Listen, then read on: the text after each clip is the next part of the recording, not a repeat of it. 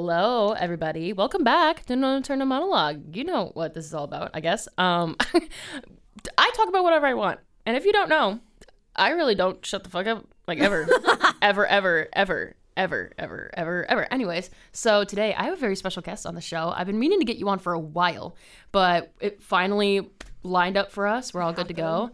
I have Kasey with me today. How are we doing? Hi, I'm good. Good. I'm very good. You have like the biggest like like sunshine smile on your face. Oh, I love thank it. you. It's so cute.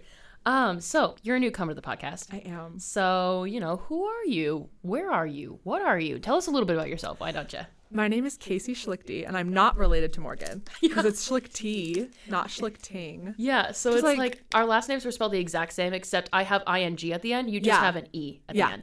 And like when I when we both lived in North Iowa, there were so many people that were like, "Oh my gosh, do you know Morgan?" And I was like, "I have no idea who that is," for the longest time. And yeah, it was wild. Um, but I'm Kasey, and I live in the Twin Cities, but I used to live in Iowa, so I'm from Central Iowa. Lu- blah, blah, blah.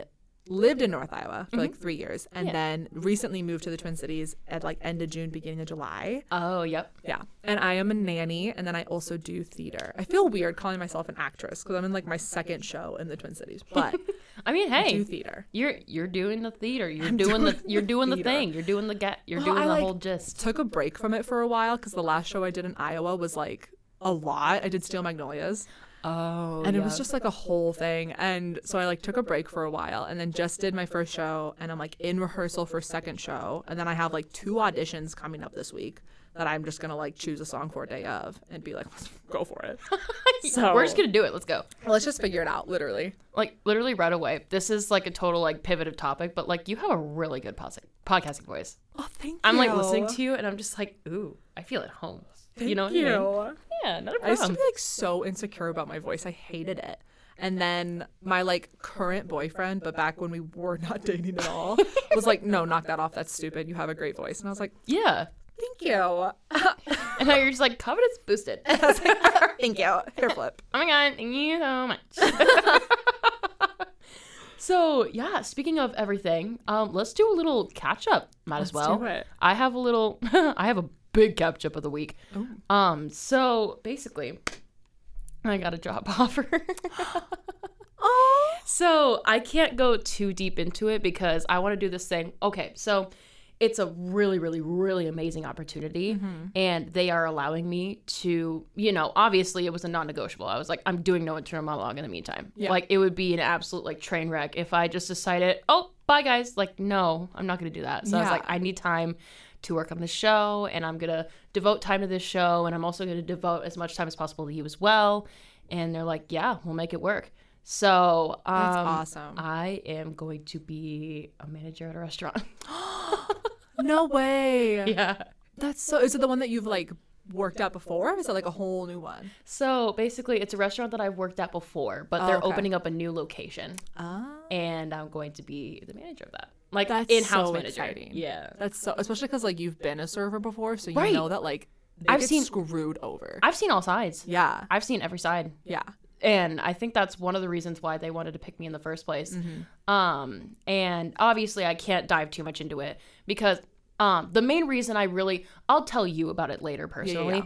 But the reason oh, I need to turn my volume down. But the I always forget to do that. Um, but the reason why I was thinking um I was gonna do that is because like my thing is like I kind of want to make it like a Hannah Montana double life kind of thing, Oh, yeah. like manager at said restaurant that I'm Mm-hmm. not going to say the name of at this time, and nobody over there is going to know the podcast except Oh. for like the kitchen manager I'm going to be working with, and obviously the people who hired me to be the manager over there, the owners of the restaurant.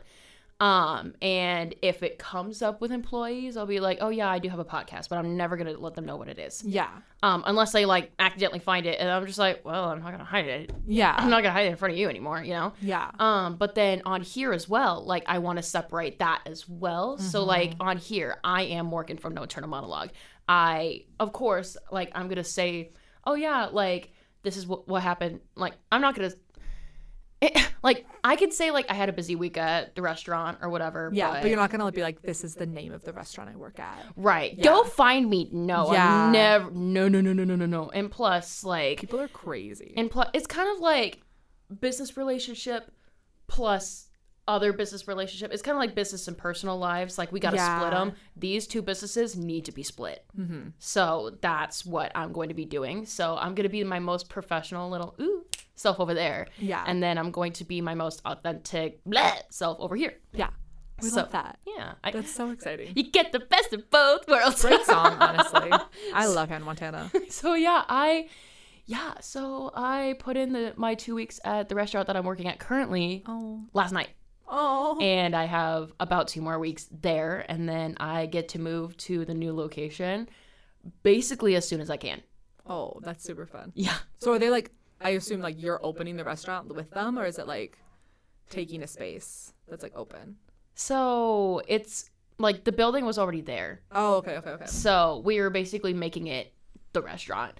And That's super exciting too because you get to like start from new. Right, That's exactly. so exciting. Exactly. I'm really I'm really excited. And We love to see it. Yeah. So obviously, I cannot go further into that while the mic is on because Yeah. you know nobody needs to know about that kind of thing. so and plus, even if so, like there are still a lot of things that I'm not able to discuss with Like people. logistics, yeah. Right. Exactly. Um, because they trust me with this position. Um, and they've told me that I'm a very trustworthy, very good person, and I want to live up to those expectations and exceed those expectations as much as I can. Yeah. So, you know, the things that I'm not going to talk about, I'm just not going to, you know, zip the lips. Yeah. So, anyways, how, how about you? Catch up with the week. Catch up with me. so I okay, so I moved to the Twin Cities in like late June, early July, right? Yes. And I moved with my boyfriend. I will say his name. His name is John. Aw. There's like a million Johns in the world. Um, but he like so we had He really can expose himself if he wants he to. can expose himself if he wants to. He's like, it's me. I am said John. I am said John. I am the John I am the John. of the million Johns. Like my dad's name is John. I am Kasey's John. I am Kasey's John. And we so like we had the hardest time finding I had the hardest time finding a good job and John had the hardest time finding a job because the job market's awful right now. Oh yeah. So like when we moved up there, I moved up and I worked at a church, Mm-hmm. which I worked at a church in North Iowa that like had a terrible experience at it. Mm-hmm. So when we moved up to the Twin Cities, I was like hesitant about it, but it was a really good position and I was like, okay, I'll take it. So I did it and then hated it. Like hated it so much. Hated it so much. Had such a bad experience. And I have I still have a really good friend that like actively works there. Mm-hmm. But hated it so much that I put in my two weeks like at five o'clock on a Wednesday and then went because I was like teaching youth and doing social media and Yeah. then went to youth group, told them that it was my last Wednesday, packed up my office and never came back. like I literally within like four hours was gone. And, which is like maybe my most girl boss move. And I like and then I worked at a chiropractor clinic for a while because I was just like I needed a job and it was Yeah. social media and I was like whatever. yeah. And then it was like the weirdest, like corrupt place ever. And like my mom, my I love my mom. Shout out to Kim. She had her dad spent most of her childhood in like federal prison Oh. for like tax evasion and stuff like that. Yeah. So she knows like if some place is sketchy, she's like, hey, this is not good, and you need to like get away from Yeah. this Get the fuck out of here. get yeah. out of here. And so she was like, you need to go. And then I was like, okay. And so I left. And then I like didn't work. I mean, like I had another job lined up, which is my current, I'm a nanny. Yes. Oh my God, it's the best job I've ever had in my whole life. I love it so much. I'm glad. I like, they pay me so well and I work like 15, 20 hours a week. They, oh, they Oh, pay me more than I've ever gotten paid. Oh, uh, Because period? it's like, the, so one of the moms is like a pediatric nurse, and then the other one is I think she. Oh, I two don't- moms? Yeah, two moms. Ah! Which is like the best situation ever because they're like they're the sweetest people, and they have a six-year-old and a two and a half-year-old. Gay rights. Gay rights. Literally, like I'm on the phone with a like nanny organization that was like, "Hey, this these people need a nanny." Yeah. And they were like, "It is two moms. Is that okay?" And I was like, "More than okay." That is more Excellent, than okay. actually. it's perfect.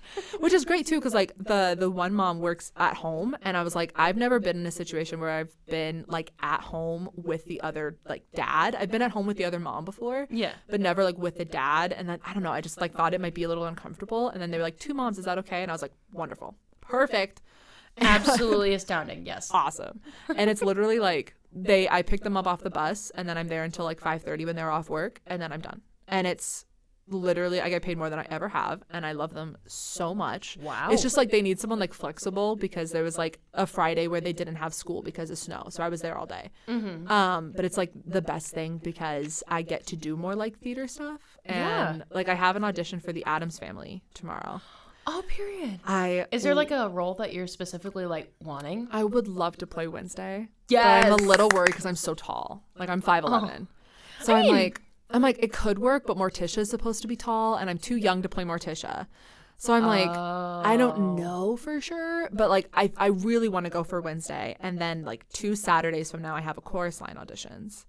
Wow. And I'm like, I that one, I'm like, that's my dream show. And I'm like, it might be a long shot.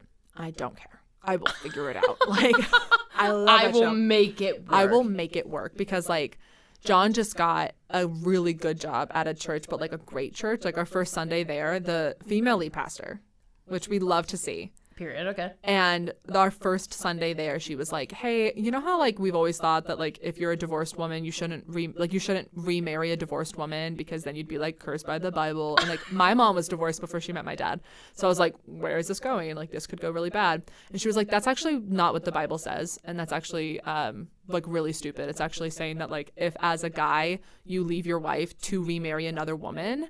You're the problem. And I was like, go off. Go off. We love to see it. So John got that job, and so now I have more time to like, I have more like time and financial freedom and everything to like do more theater stuff. So Yeah. that's my catch up. We both have ADHD, so this is going to be so much fun. Yeah, this is gonna be great. No, literally. Oh my gosh. Yes. Um. yeah, I'm like, I was thinking about my ADHD, and then I was like thinking, like, oh, like ADHD. Oh, I wonder what we're gonna talk about. And then I was like, Morgan, maybe you should start talking. Cause like it really doesn't happen a lot, especially with like brain dumps and stuff. You Yeah. ever get like that thing where like, well, I I know you're probably gonna get that thing, but you know the thing like you have a thought, and you're about to, you know, express the thought, mm-hmm. and then pfft, Gone. it fucks off, Gone. just gone. I literally, so like, I used to teach preschool Yeah. at the church I used to work at. Yeah. And oh my God, like, top 10 best thing I ever learned from a three year old was she was like, she would put her finger on her nose when she thought of something. I don't know what it is, but if you do that, you'll never forget a thought. Or at least I haven't. Like, if you're like, I want to say this, and you go like this until you're done. And you look like fucking stupid, but it's like, I don't know what it is, but it works so well. And I was like, maybe I should just teach, like, maybe people with ADHD should just like learn from toddlers and then they'll be great. Honestly, because like you're not gonna you're not gonna medicate a toddler for No. ADHD, no. So like they just find ways to cope. And honestly, they may be a little unorthodox, but fuck it, they're fun. I love toddlers. They're fun. toddlers are my favorite people in the world. They're unproblematic kings and queens. And I love them. I um I really can't say um with my history in working customer service there are definitely like really amazing toddlers out there Mm-hmm. go off but then there are other toddlers out there where it's kind of like I know I never blame the toddler though No, because yeah. it's not their fault it's always Yeah. just like you can tell whether the child is like how's how is a good way to put this? You can tell whether they're supervised or in like a safe home or not. You can Yeah. really tell. Oh, yeah. Yeah. Oh, yeah. and I I've seen it all basically, and it's just like oh my god. Mm-hmm. And there are sometimes that you're like, I know that I'm not your parent, not my place to discipline you, but I just want to like give you a hug. Like you just, I just want to give you a hug, this little like toddler. But then other times I'm like, Take a breath. Take a breath. take take five. oh my god, Take a lap. Well, yeah. And then like the little, the two and a half year old that I nanny right now is potty training, Oh. and I, they're like I said, great family, and they're like the sweetest people ever. And so he's like every hour on the hour, we basically like make him go to the bathroom, kind of. hmm And the other day he was like, "What if I didn't go to the bathroom actually?" And I was like, "No, I think you need to go, buddy." He goes, "That's a fair point." And like went to the bathroom. And those are like my favorite toddlers, is the ones that like try to communicate with you like they're an adult. Yeah. And it's just so funny to see come out of like a two and a half year old's mouth. Because they're just like mocking, right? Yeah, They're they're literally just, just, like, mocking adult you. language. Yeah. And they think they sound like an adult, but then they sound like so cute because So you know they're like three. Yeah. so cute. That's why I love Bluey. Aw. I love Bluey. Oh, I've been seeing a lot of. Okay, Bluey's becoming like a vocal stim for me. Mm-hmm. It's the what airport? I'm not going to Went the, the airport. airport. That I've said that so many So fucking much. times. Like I'll literally have to stop myself at airport, and then I'm like, Going to the airport. oh, I want to say the rest of it, but then I'm literally just like, Morgan, you're at a table right now. Like, My favorite you gotta is- not. You gotta not. Oh, that's so that's Bingo. She's the little sister, and then Muffin is their cousin. And Muffin is my favorite because there's an episode where she comes in and like she didn't have her nap that day or something, so she's like off the walls. Me. And right, and she go- she comes in and she's like, "Coconuts have water in them," and I don't. I will just quote that constantly. I call my dad the other day and I'm like, "Coconuts have water in them," and he's like, "You're 22 years old, Kasey." Like, why are you quoting this Australian kids show? and I'm like, hey, listen, Dad, it's a great show. It's a great show. And also, hey, keep the judgment to yourself. Keep the judgment to yourself, John. keep it to yourself. if it's not harming anybody else or it's not harming me, then you know what? Well, No. it might be slowing down my brain selectivity, but, you know what? It's okay because those shows are typically educational. So I I found this out. Uh, the the like concept of Bluey was originally a show that like it wasn't Bluey, but it was like they wanted to make a show about how to be a good parent. And then realized that most parents don't do that research until they already have kids. So they needed to make a show about how to be a good parent that kids would watch. So that's like how Bluey was made. Oh, So like literally the purpose of that show is like how to be a good parent. And I, I sobbed. I was like, oh my god! right? I was like, man, Australia, so much better than America. No, here's the thing. Now I want to watch Bluey. Well, I know, and it's like I wanna it's watch so, And the episodes are like seven minutes long, and so it's like great. Yeah, they're like seven minutes long, That's and this perfect like for my ADHD. right, and it's That's perfect. perfect. Like the other day, I was like down at the gym in my apartment complex. I was like on the treadmill, and I was like, I'm really, really bored right now. So I put on Bluey. so I'm like, someone's gonna walk into this apartment complex and find this like 22 year old grown woman watching an Australian kids show while like crying on the treadmill, Crying on the treadmill. and it was just oh, crying because of the show or crying because cardio? both. Both. Both. The show made me cry because it was an episode of like I have two older sisters, right? I'm the mm-hmm. youngest, and there was an episode about like little sister, big sister, and Bingo, the little sister, was like because little sisters don't always get beat by big sisters, and I was like, oh my gosh, Oh. right, Oh. yeah, Oh. it's so good, I that's such a fun take because I am the oldest of two. yeah, My little sister, my well, not so little. My sister's I think like half an inch taller than you, like five. She really likes to say it. She is five eleven and three quarters. She likes to say it because she is a quarter of an inch away from six foot, and she is bitter. Mm-hmm. Because we we come from a very tall family. My dad's six eight. yeah, and like she is very tall and like basically my dad's side of the family is really tall my mom's side of the family is kind of short Mm-hmm. but my mom is like half an inch taller than me so i'm the shortest yeah. and i'm like fuck guys come on um let me grow an inch guys um but Well, I, I'm the tallest of my three sisters by like a quarter of an inch, but I have really long legs, and so like the middle of the three of us has a Oh. really long torso. So everyone thinks that I'm like astronomically taller than her, and I'm not. that makes but sense it's just because I have long legs and she doesn't. Loser. it, loser like i have long legs you have a long torso Yeah. and then like that just like changes like it's like an optical illusion kind of Oh, exactly. Oh yeah. Um, but it's yeah, it's really funny because my little little quote unquote sister, she's 18. She's about to graduate high school in like two months. That's wild. And, Where's uh, she going to college? Does she know? Uh, funny enough, she. So I think she'll be okay with telling people this because it's literally a big flex. Yeah. Um. So basically, she is going to college at NIACC right now, and she's Okay. part of the welding program.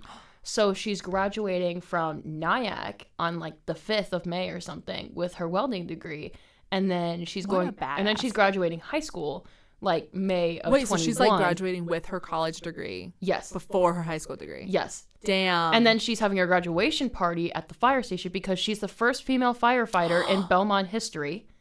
icon. She is the first female firefighter of Belmond history. That's so and cool. they're having, I'm pretty sure they're going to have, again, it, mom, you can call me later and re- confirm with me, but I think it's going to be at the fire station. Um, because why the fuck wouldn't it be? Yeah. Um, and she's going to have like all of her welding degree out, her firefighter things out, and she's going to have her high school degree right there and her college degree right there. Damn. So she, she's, what a powerful woman. she literally said, she literally said, I don't have time. I'm getting this done now. Yeah. She's like, I'm getting it done now. That's wild. Good for her. I'm like, that is like, I feel like if I just got my ADHD under control, that would have been me. Because now I'm just like, and I just like put so much shit on. I know. Well, like my my sister, my old the middle of the three of us. So like my oldest sister's ten years older than me. So Oh, like yeah. I was like seven when she graduated high school. Yeah. Uh, and then she is like a female farmer right now, which like love her.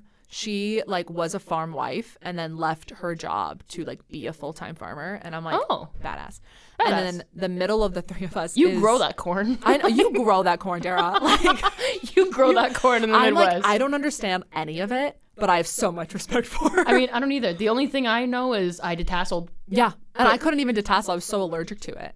Oh, I like, Really? yeah, I couldn't detassel, and I was so mad because they make so much money detasseling. Oh my god. At I least have, where I'm from, they made a lot of money. I have, detasseling. I have a story about that. But anyways, go on with what you were oh, saying. yeah. So the Riley, the middle of the three of us, she like got her college degree during 2020 in like in neuroscience. Yeah. and then is- Neuroscience. yeah, Wow. and she's currently a like neuroscience researcher at the University of Minnesota and she studies like Parkinson's and Alzheimer's and all that Oh my jazz. God. Like she's in she's the smartest person I know but also so stupid.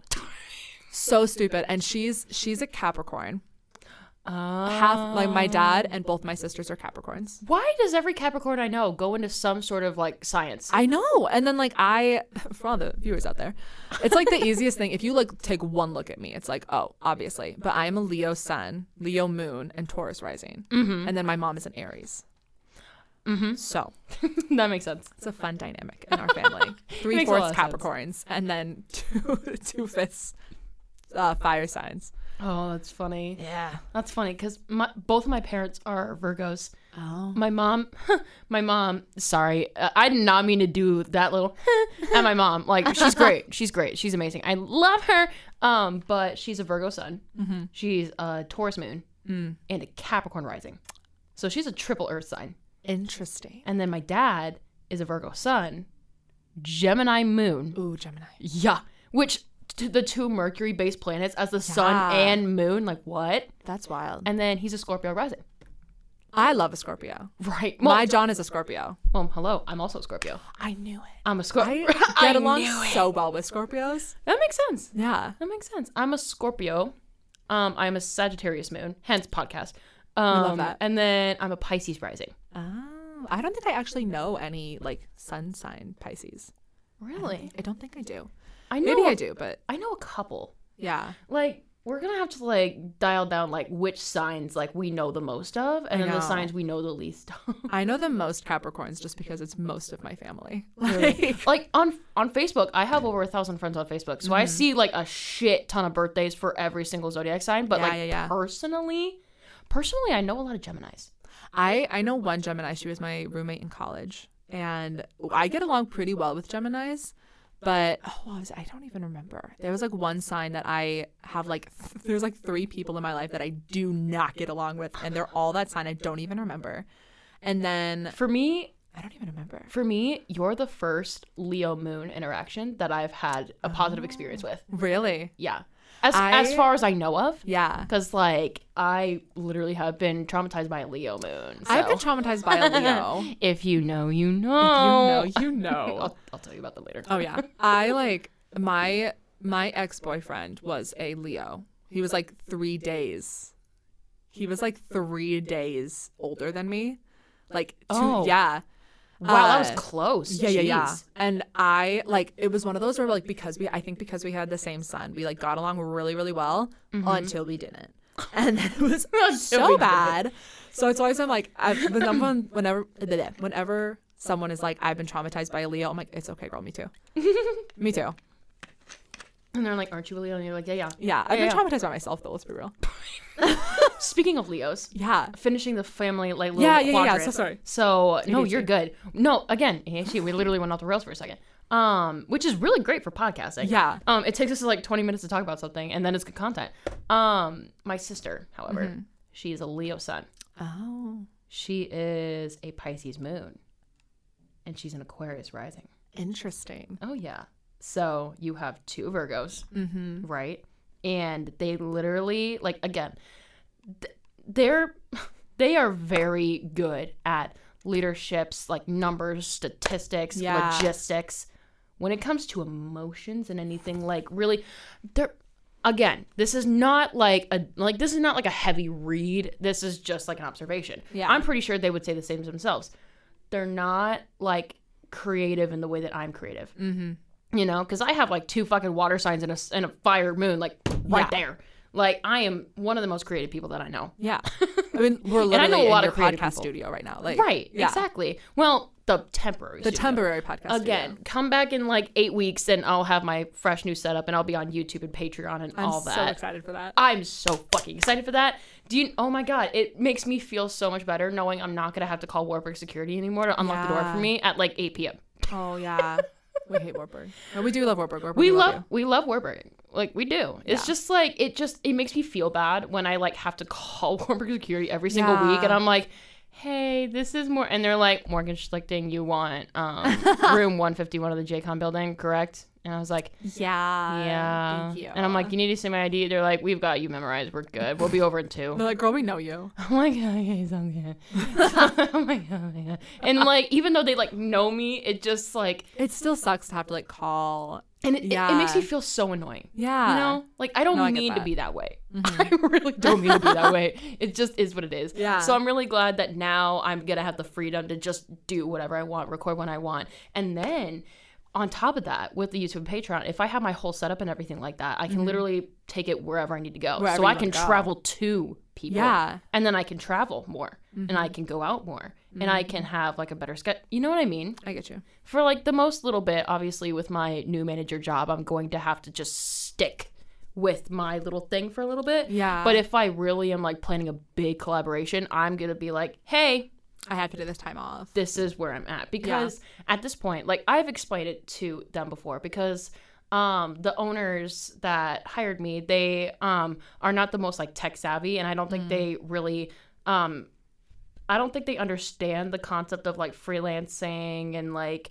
well uh, they're a small business so like they get like owning a business Yeah. but they don't get the fact that like hey I work on social media I Social am my own my boss Yeah, yeah, yeah. like I do this and I do that I offer this this this and that there's a Mm-hmm. lot that goes into that I at least need at least one or two days of the week to focus on that yeah. you know and they said like early on like i'm gonna have mondays off always Yeah. um but like when we get sooner along like they'll be able to give me like one more day off for Mm-hmm. example like they're gonna let me have like maybe like a wednesday off or maybe like a thursday off which would be super nice Yeah. so then at that point, I could be like, okay, then if I get like a Wednesday off, then I can record everything on Monday, get it edited, have it all ready to go. And then on Wednesday, I can post it and then plan more content out for the week. Yep. And then just get that all planned, situated. And then I could just like fuck off and just Do whatever you pass want. out for like a day. Yeah. You know?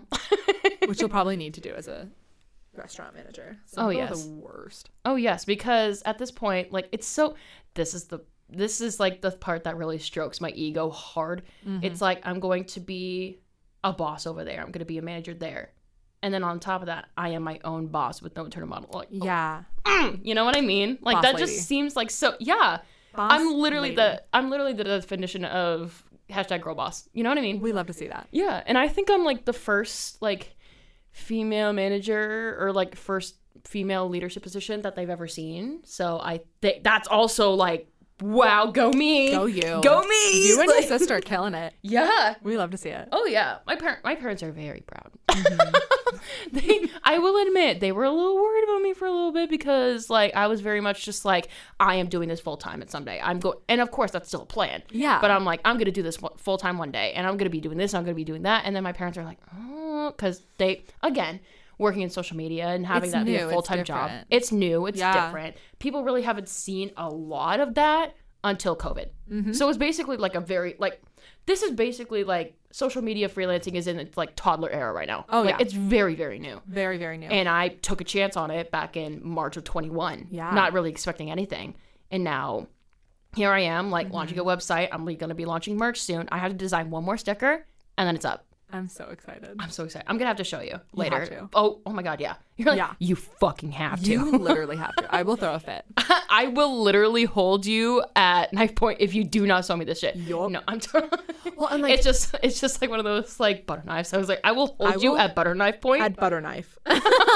show me your fucking merch. I dare I, you. I dare you. Well, and like my my parents, so like I started doing social media for ISDTA, which is like the like Iowa State Dance Association. yeah. Um, it's the largest dance competition in the country. I always like to throw that in. oh, period. Period. But I started doing that like right when I graduated high school. So I was 17 when I graduated high school. Yeah. And I like started doing that. And then my dad, like my dad works for Frito Lay, and so he is like he's a busy, busy boy. And my mom, my mom's a mammographer, so she works in like healthcare field and everything. So when oh, COVID Oh, yes. hit, yeah, Yeah. so when COVID hit, I like I moved home and I was with them, and of course, like my job at that point was social media for the church I used to work at, and my that was her water bottle. Sorry. Here, ASMR moment. You're gonna fucking hate this. I'm so sorry, guys. Why was that like kind of satisfying though? Like I'm mad about it. It kind of was though. Uh, It's really like, squeaky, and then sometimes I'll literally just like sip on it in the living room, like, like I'm almost doing like the here. I'm almost doing like the little kid, like Oh I'm like doing that in the living room as I'm like designing content and I'm like making up TikTok ideas, like, chugging looking up like prices for this, this, this, and this, and Yeah. like getting that all ready to go. And I'm just chugging water in the living room, and Travis is just like, um, "You good?" And I'm like, "Am I ever? Am I so ever Am I ever? Yeah, Yeah, well, best roommate was, ever. God bless him. We love him. Yeah. Yeah, he even brought that up today. Like he's just like, yeah, I'm gonna have to start getting used to doing this because you're gonna be leaving soon. Yeah. And I was just like, yeah, that's right. It is gonna be soon. That's so weird. Yeah, and so like so John and I moved like when we lived in Iowa. Um, we basically lived together. Right. Like we basically, which if anybody, I doubt it, but if anyone from the church I used to work at is listening to this, they're gonna be like, sinful, but we were. Um, we like basically lived together. Yeah. but we didn't technically. Like I lived with my sister for a while, Mm-hmm. um, in Iowa, and John lived like in his own place, but I was like never home.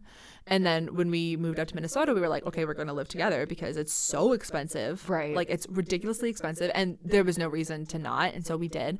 And um, I always think it's really funny because there are some things that like now that we actually live together, there's like roommate things that are like so different. Like I will not take the trash out. I refuse. I'm too pretty to take the trash out. And there's the Leo. There's the Leo. I'm writing that down, and that is going to be the title of this episode. if you would like me to design a sticker for this as well, Oh my let god! me know. I will I'm- literally buy it. Oh, period. No idea. It's going to be. I'm too pretty to take. the I'm too pretty out. to take the trash out, so I make John do it. But I like I do a majority of the cleaning uh, because we have a cat. to take the trash out. Sorry, I was gonna do No, it in my that's head, but I literally cannot hear shit in my head. So I was like, I literally have to type out loud, and it's gonna sound really stupid, but it's okay. We love to see it. Anyways, And I like I do a majority of the cleaning because I can do it faster than John can, and I'm like a big efficiency person, which I don't know if that's my Taurus or my dad, but I like I don't know if that's my Taurus, Taurus or or my dad. But I just like if something is not done like the most efficient way, I get so bothered by it. So John, like he does the vacuuming because I don't like to do that, and so like John will vacuum, John will do trash, um, and John will help with like laundry and all that jazz. But like he, sometimes when I ask him to like clean something off of the counter, he'll just like move it somewhere else, and I'm like, okay, well now that like we have 700 square feet in this apartment. We don't have that much. Like you can't put it there. Yeah, yeah. And so I just like I just do it, which I know is like I don't know. I get that from my mom too, because my mom is like I used to like purposely do things bad as a kid so that my mom would do it because I it didn't was like malicious incompetence kind of thing. Oh yeah, But, like I don't know. You didn't know. Oh, like are you like an enneagram person at all? Have you looked into that at all? Ah, I think I looked at it before. I think, I think, I think I could. We're grabbing the I'm wrong, research. but I think I might be Enneagram three. but That's, I don't I'm a three, so I'm a three wing two, and the threes are known to be like little politicians, so they'll like kind of manipulate whatever thing they have to to like kind of get their way. But like I don't, I don't know. Maybe it's just the fact that I am a three, but I don't think manipulation is always such a bad thing. Like I think sometimes it works out, and, like Sometimes. sometimes, and like yeah. So I definitely did that as a kid. Like I was a little politician, and I would like do whatever I had to do to kind of get out of doing things. Right. I'm literally doing the Enneagram test right now. Um, to just to it. make sure. Yeah. No, Um, you seem like a three. You might be a three wing four too, because fours are very creative, which I get Oh. along a lot better with three wing fours than I do with. So when you mean like three wing fours, like yeah. So what does that mean? I would love to tell you. So the Enneagram is like one through nine, and the three, like their name is the success or like the the, the successful or like the politician or the leader or something like that. And then um on either side of your number, so you can either be like a three wing four or a three wing two, and then that kind of means that like that's the number that you go to. And so, like the three wing four, a four is known to be like the individualist and like very creative and like kind of the romantic. And then the three wing two, the two is the helper. So, like, I know oh. someone who is a two wing three. So they like at the base point are a helper. And then in order to be helpful, they'll do things that the three would do. So, like, for me, in order to like get successful, sometimes I will be very helpful and like cute and charming and all that jazz, which is like super fun which is like there's a lot of stigma because enneagram's used a lot in churches which is how i know it. Oh. um yeah i don't know why because i feel like churches are so against like astrology and like personality tests and then the enneagram one they just like latched onto which i'm like mm, seems weird but okay. And so they like latched onto the enneagram one and uh, it's a good tool though for like learning people because John is a nine wing eight, and the nine is the peacemaker, and the eight is like the opposite of a peacemaker. Interesting. So he's constantly like trying to make peace while also like being a little shit. it's like Yeah. constant inner turmoil. I feel that. So like when you say like this is just me trying to put like an associated on it. So like Yeah. if you say like uh three wing two or three wing 4 Uh-huh. like when you say like wing is that basically like kind of like a moon sign kind of thing Yeah, kind of like that. So it's like it Oh. still determines a lot of your like main functions, but there's like the main one, and then that one is kind of what you do to like boost it, if that makes any sense. interesting i'm on page two Oh. no because i was looking the organizations i belong to would not function well without mm, yeah um i feel i feel very i often feel overtaken by a moment. accurate Yup. i often feel different from yep i like to analyze things from every mm, neutral i i'm very impulsive sometimes i always Mm-hmm. have a plan for what i would do if things go wrong Mm, it's kind of like between neutral and ag- accurate Yeah. sometimes there's always things where i'm just like there are like little tiny things that they're like well did you think of this and i was like oh fuck yeah. no i didn't actually There were so many like I know, and I'm sure you've dealt with this too, because we're the same age, right? Or are you? Because I graduated young.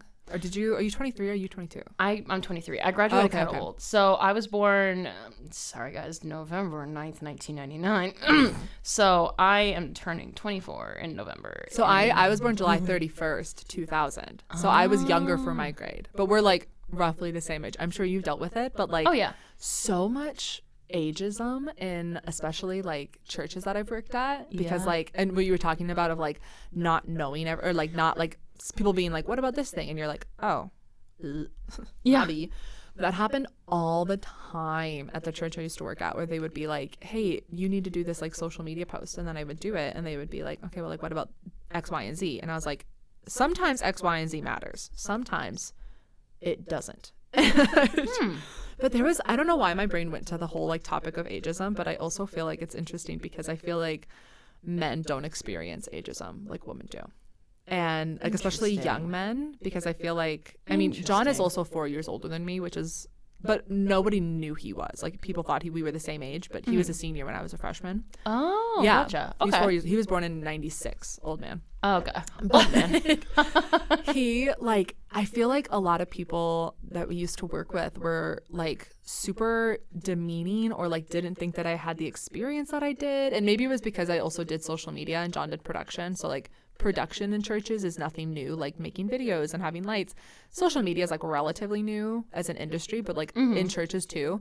And I feel like it it was just a combination of a lot of things. But I don't know why my brain was just like I feel like there's probably a lot of your listeners that are like young women and probably have experienced this like bullshit idea that you can't do what you want to do because you're 20. And I think it's so stupid. Mm-hmm. So, especially with this whole like TikTok getting banned thing, Some of the like, oh I- my god, I this like Congress. I literally called my representative. Oh, you here, did? and I left a very passionate voicemail. As you should. So like, it wasn't like very passionate of like you motherfucker. Like it wasn't that. But it was like it was So, like- pat- it was like from the heart. So basically, what I did was I was talking about it, and I was like, "Hey, um, by the way, here's one point I want to bring up. If they want to track us, we have many computers in our pockets constantly, and we're not worried about that. Nope. But we're worried about an app. An app, and it feels like it's. I mean, I know that this is like probably not like unproven. Like I'm sure everyone's thinking this, but like the thing that gets me is that they're primarily owned by Americans. It's just the fact that they are like their owner is a Chinese man. That they're like, it just feels racist. It does. It feels very racist, It and it feels like. Well, it's also like I was talking to my mom. I'm mom like, do you it. really think they're really concerned about us? No, and I like also deep like- down, like deep on down. that kind of level, if they were going to be concerned about us, I Yeah. feel like they'd be concerned in like multiple other different ways. Yeah. but like an app, I know, and I'm also like there are so a many social other media app. Yeah, so like, do, you want- do you want to look through my TikTok for you page? And like the Chinese, the Chinese Communist Party wants to look through my TikTok for you page. Go ahead. There's You- nothing there. You really want me to look, go through my for you page and find like 55% Matty Healy from the 1975 TikToks, Yep. and then like 45% like small business TikToks. Yeah, a little Like- bit of Pedro Pascal thrown in. Little a little bit of Hunger Games. A little bit of Like, "Hey, sexy lady" thrown in. Oh my god. like a little bit of that thrown in there. A little I'm bit of that. Some like morning routines from like girls in Utah that are just all over my for you page, which Mm. is like I'm I'm down. But yeah, it's just I don't get it, and I think it's also like I understand I understand that like there is ageism on the other side too of like older people but my thing is like i will not tell my dad how to use a map because i have no sense of direction and i have a mini computer in my pocket that tells me exactly where i need to go and i'm not going to question it so my dad should not be telling me how to do things that have nothing that like he doesn't know about because he didn't grow up with it right. well, and I was like talking to my mom about it, and it's again the whole thing of like it's a new industry. I was like, do you know how many people like if TikTok gets banned, there are so many people who are literally going to be out of a job. Right. They're in, like- exactly. Yeah. That's what I put in too. And I said, hey, like I and I explained, I was like, I feel a little bit more passionate about this because I of course, like I'm not trying to be like, I'm more passionate than you, but like I am a podcaster, Yeah. no monologue. My job is also social media, number Yeah. one. Number two, I have small business of the week segment on here and I talk to small businesses. So I am friends with a lot of them. I have personal mm-hmm. relationships with relationships with a lot of them. I see what their struggles are and what they go through and their high points and what they go through. I see all of that very clearly.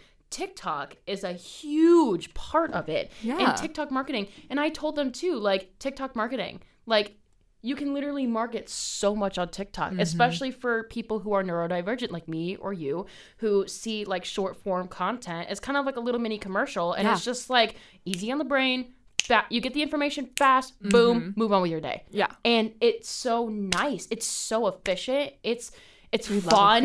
It's fun. And it's like the algorithm is literally set up to help people grow and like small business owners, whereas like Facebook and Instagram is not meant for that. Like Right. that's not what it's meant for. And so like I just don't Right. Like So it, if, if TikTok gets banned, me. if TikTok gets banned because a bunch of people in the government Mm-hmm. who have one McDonald's Sprite and they're done 10, 15 years past their expiration date and they're in an Oval Office Yeah. trying to tell us what to do. They don't even, I literally, like, I'm not trying to, like, compare, but, like, I have seen people their age go into phone stores and be like, my phone isn't working. Well, turn your ringer on. Oh, your my ringer on. Yeah. Like they literally don't know how technology works like that. Yeah. They don't know how phones work most of the time.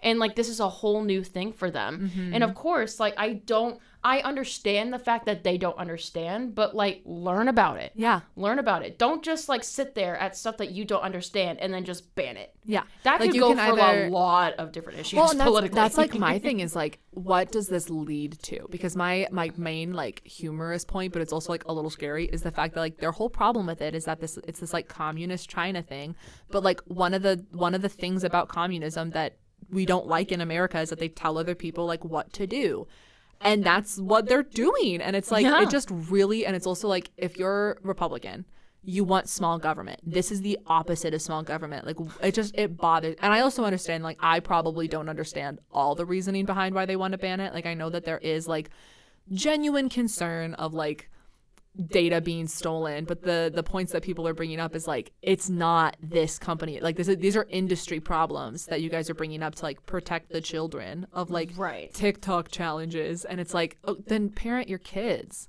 Yes. like this Thank is you. I'm like this Parent is not a kids. TikTok issue. This is a parenting issue. And like Yes. kids are dumb and that's like not like kids kids brains aren't developed to like under like the whole like cinnamon challenge thing that was like on Vine They when we don't were growing get up. that. They, They don't, don't get that. Like that. John will not John will not eat cinnamon because he did that and it like scarred him for life. But oh he's Oh my like that's not Vine's fault. Like that's not YouTube's fault. That's my dumbass's fault. Yeah, and like it's weird too because like also like if you are going to be a content creator and if Mm-hmm. you are pushing this stuff out there, of course, like if you want to do some certain challenges, like I again, put a disclaimer. Put a disclaimer. Good God, put disclaimers. Yeah. Like be like, hey, by the way, like trigger warnings are very important, disclaimers Yup. are very important. Yup. Like having that communication right away is so important. It's so important because people can be like triggered by so many different things, and it's just like it's just human compassion. and people could be very influenced by a lot of things Yeah. like even though like we are like 23 22 years old Yeah. like and we obviously have more experience in life and we obviously know more than like a teenager does and Yeah. we know more than like a a little more child does yeah. our brains are a little bit more developed even so like there are some people that are still influenced by like stupid ass hollywood gossip do you know how many tiktok pages i've tiktok videos i've seen about like hailey baldwin and selena gomez oh my god, And I'm like- so many. and I'm Team like, Selena. yeah, and I'm just like, well, yeah. But then I like look at that and I'm just like, wait, why am I getting so wrapped up in this? Well, and it's all I'm Why like, I don't know these people, and this poor girl's getting like death threats. That I'm like, we don't know. Like Hailey Bieber was getting like death threats, and then Selena Gomez had to make a statement that was like, Nobody like deserves death nobody threats. deserves death threats over some like stupid ex. Like how many ex boyfriends do we have that have so much drama associated with them, and they don't deserve. Well, no, but like they don't deserve. Mm-hmm. Well- well, but like no one deserves death threats. No one No. deserves that, and especially like as a celebrity, it's just I don't. I It's just so I wouldn't wish death me. threat on my worst enemy. No, I me really either. Because that's scary. Like that's terrifying. Yeah. And it's just like it's so ridiculous to me. And I just am like, it, my my fear is like, what does it lead to? What does this whole like banning TikTok thing lead to? Because there's so many like that. That's an infringement on like free speech, at least in my point of view.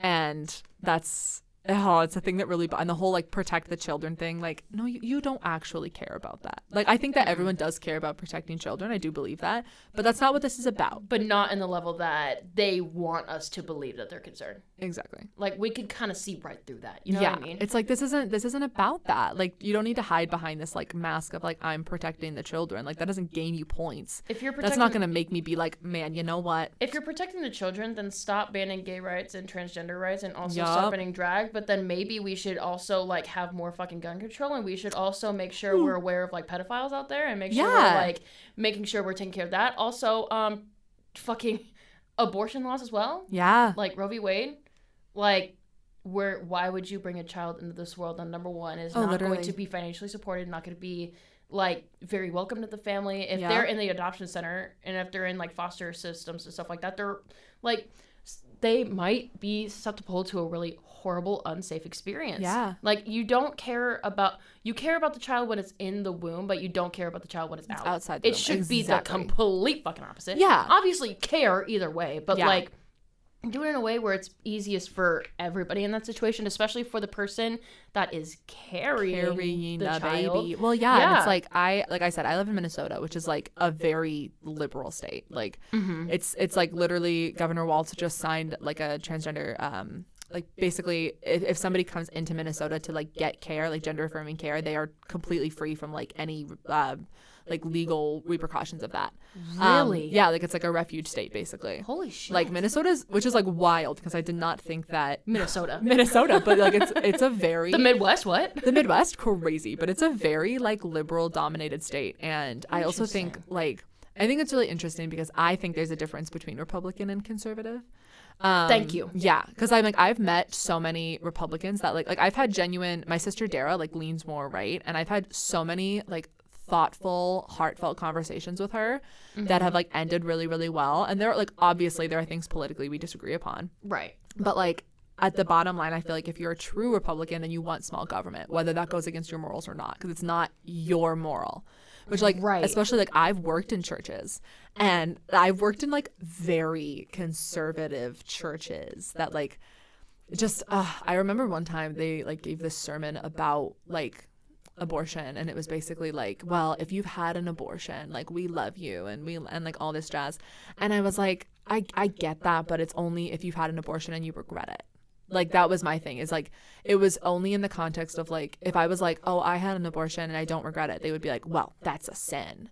And it's like mm, it's not though. Well, have you asked me why I don't regret it? Because Yeah. maybe it could be like, oh yeah, the doctors literally saved my life because Yeah, it was a fucking ectopic ectopic pregnancy, septum yeah uteri, there's so many different cases and I also think a like, miscarriage that was not able to be released naturally. naturally exactly like literally like most miscarriages eventually end in like a medicated abortion because they have to in order to get all of that out of them and it's And- it's sad and they also have to, you know, save the woman's life. I can't believe they care more about babies in the uterus, or not even like I can't believe that they focus more on embryos that are not developed and Mm-hmm. cannot live outside in the outside world without the mother. But they don't give a shit about the person carrying the baby in the Yeah. first place. They don't give a shit. I'm like I wouldn't even have if you have a uterus, they don't give a fuck about you. Oh yeah, and They I'm like really I don't. wouldn't even I wouldn't even necessarily have a problem if it was like I care about the baby and the mother, but because the mother is living, like that's the most important thing. Like that's a whole different conversation because like my my dad, like my oldest sister is my half sister on my dad's side, and she like was in a situation where like Dara could have been put in foster care or she like could have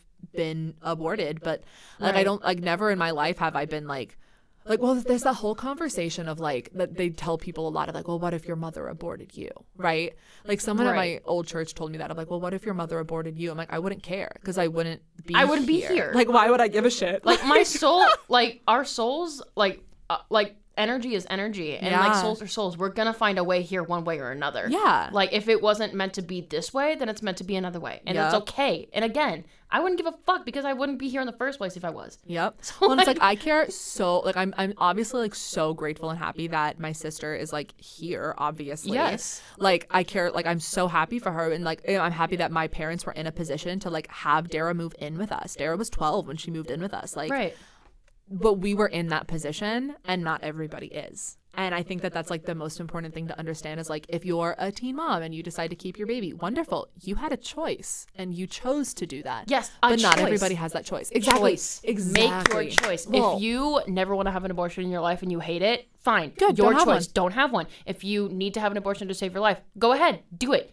That's your choice. one. yes. Yeah. Like it's so, and I, I think that's also one detail too that just really flies over people's heads. Like, hey, you have a choice. like we're not forcing you to get an abortion i don't think anybody should be forced to do anything Like, we're not for like for the people out there. This is okay. So one thing too, like. I thank you for uh, mentioning earlier that there's a difference between Republicans and conservatives Yeah. Mm-hmm. because sometimes I have to keep myself in check with that.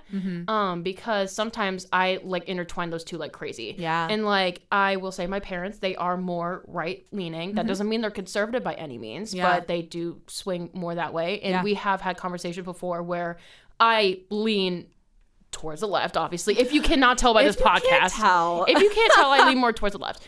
Um, and like we've had conversations before where like um this is something that happened this is something and blah blah blah Mm-hmm. and like i have to break that down and be like this is my side of things and then they're like okay this is my side of things and we can have like a genuine conversation. We had a conversation about um kim reynolds signing um the whole like tra- yeah, pff, kimmy. Um Kimmy like Kim. she like signed this bill. That's just like yeah they have like they were like not six supporting months to detransition like detransition that. and i'm Yeah. like what the fuck that's so fucked up that's so invasive that's so unsafe Yeah. like what the fuck yeah and that's so homophobic in a way and that's so, so, homophobic and like transphobic and non-inclusive Yeah, and it's like that's the decision between the parents and the kid and the doc and their doctors. Mm-hmm. Like that should not be a decision of the governments. And I think that like like my dad and I have had many conversations about like gun control and stuff because like especially like you and me, we grew up in a generation of like school shootings and Yes. like genuine fear of that. Like I remember Sandy Hook happening. I was in seventh grade. And I remember my sister and I, she was a freshman, and we literally had a conversation about how to get my kindergarten aged niece out of the elementary school if a shooter came in Like And that's that so should not. Yeah, That should was not be a thought Twelve years old. I was twelve years old. I should not be thinking that. And like literally had a whole conversation about it and like how to do it. And I remember like telling my dad that and like seeing his expression change. And it was because like my dad is more right leaning too, Mm-hmm. and we have had like many conversations about gun control and everything and i think bottom line i think that there's so many extremes on both sides that people Yes. just like like as soon as i'm like we should have gun control people are like well i want my guns and i'm like i didn't say you couldn't dude like i I didn't say I you didn't couldn't. say you couldn't like i i'm not i don't i don't really want a gun in my house just because i've seen so many like gun accidents with kids and stuff right, and that's your choice. that's my choice because everybody should have a Like, choice hey, let's hear it from the back one more time. Choice. that's your choice. literally and it's just so infuriating It is. And like I think that's the thing that I have to really watch out for too because like just because you're Republican doesn't mean you are necessarily like extreme right. Yeah. Or just because you are liberal doesn't mean you are extreme left. yeah Like Like I, definitely think there's a purpose for guns and stuff. like, I think the extremists are the people where I personally am like, oh, okay, like let's Mm-hmm. dial it back a little bit. Like let's actually listen to other perspectives and see because I'm always down to listen to a different perspective. oh yeah, I'm always down to listen Mm-hmm. to it. Of like, and again, like I'm always like, hey, if you're not harming yourself and if you're not harming anybody else, then do whatever the fuck you need to do. Yeah. Like, I don't care. Yeah. Because again, like whatever choice you make that doesn't bring any harm to anybody whatsoever, then perfect. yeah. But Good. like you need to have that choice. And that's like my problem when people are like taking choices away from people. I'm like, that's the problem. Like you should be able to have the choices in your life to own a gun or to not own a gun or Yeah. to get an abortion or not have an abortion or to Right. have TikTok or not have TikTok. Right. And like these laws again too, like, you know what? Like we why are we making these laws? Like, hey, here's the thing. Like if we like are able to have gay marriage and if we're gay manage, hello? Gay Gay manage. marriage. We'll manage, and if we're able to like f- like have transgender care Mm-hmm. and stuff like that, like, hey, here's the thing. We're not forcing you to be a gender or sex that you're not. We're Yeah. not forcing you to love someone who you don't want to love. We're not Yeah. forcing you to watch a drag show for fuck's sake. We're not Yeah. forcing you to have an abortion. We're not forcing you to not have it. Well, they're forcing us to not have an abortion. Yup. But like that shouldn't be the way it is. should not be the way it is. We shouldn't force people one way or the other. Exactly. Of course, unless it's like, hey, like you need to have an abortion or else, you know, we you, are gonna die. Well, yeah, and like there was this whole I saw it on TikTok where like, and I I asked it's John always the whole. a choice. It's always a Like, choice, We and need I to have a choice. exactly, and I even like I asked John because it was all over TikTok of like ask your partner if like if there was a pregnancy that like was gonna end in either the baby or you dying, and you had to like choose, like the partner had to choose what would the partner choose, and John's like I'm gonna choose you, like you, Okay. I'm yeah. Green flag for me. Green flag, right? Green I'm like, flag. I'm not, and I was like, no, like I, I want to be a mom more than anything in the world. Like I wanted to be a mom my whole life, but like my sister Riley, like she's been, she's like, uh, uh like I, she's, I don't think she cares about like anyone knowing, but like I don't think she really wants to have kids, and that's Mm-hmm. like her choice. Right. And I think that it's so And I kind of lean back and forth on it, but again, Yeah. like I'm gonna make that choice when I make the choice eventually. Exactly. Yes. exactly. Exactly. And it's just like, especially, I feel like because I worked in, like, even the concept of like woman being child free is so, it's like still new and like earth breaking. Cause like the the church that I used to work at, I need to like give it a, a fake name. Um, Yellowstone Church. The like, we love to don't say it. the name. Here's the name. here's the name. Uh, Won't say the location. Anyways, here's the location. No, here's the kidding. location. Uh, but it was very the exact address. Here's the exact address. Here's One my one- PO box. Here's my address while you're at it. You Literally, want my why social- not? You want my Do you want social? social security number? Do you Yeah. need my CVV? Let's go for it.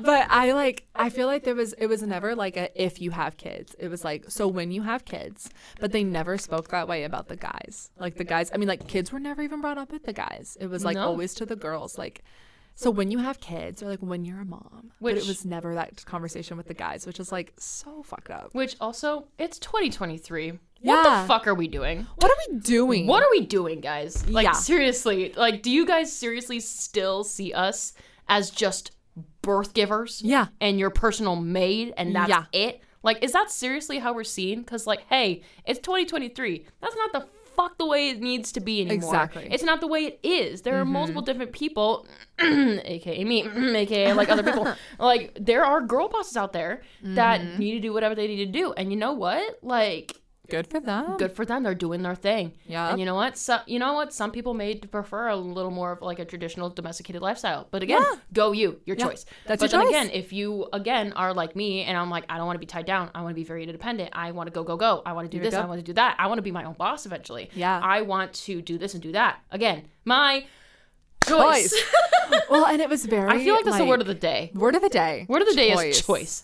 Well, and it was very like so when John and I started dating, like we had this whole conversation of like, you know, like and I think it's very important to have that conversation of like, you know, when do you want to get engaged? When do you want to get married? How long do you want to wait to have kids and stuff? Because like I've always wanted to get married like relatively young and then have like 5 years of just marriage before I have kids.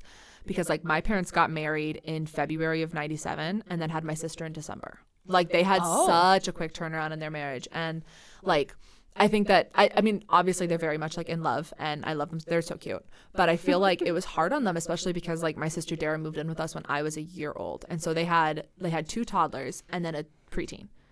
Uh, and they were like very stressed out because they didn't have that time to like form a marriage I guess. And like I want a more like traditional life but also like John and I have talked about it. If one of us needed to like stay home with the kids it would not be me. Like John would 100% stay home with the kids because I am too much of a girl boss. uh, but like I just it's just not I don't think I could do that, like be a full time like stay at home mom. But John like John absolutely could. Right. And we like like I said, like we we both used to work at this church and we like said that one time and they were so like taken aback by that.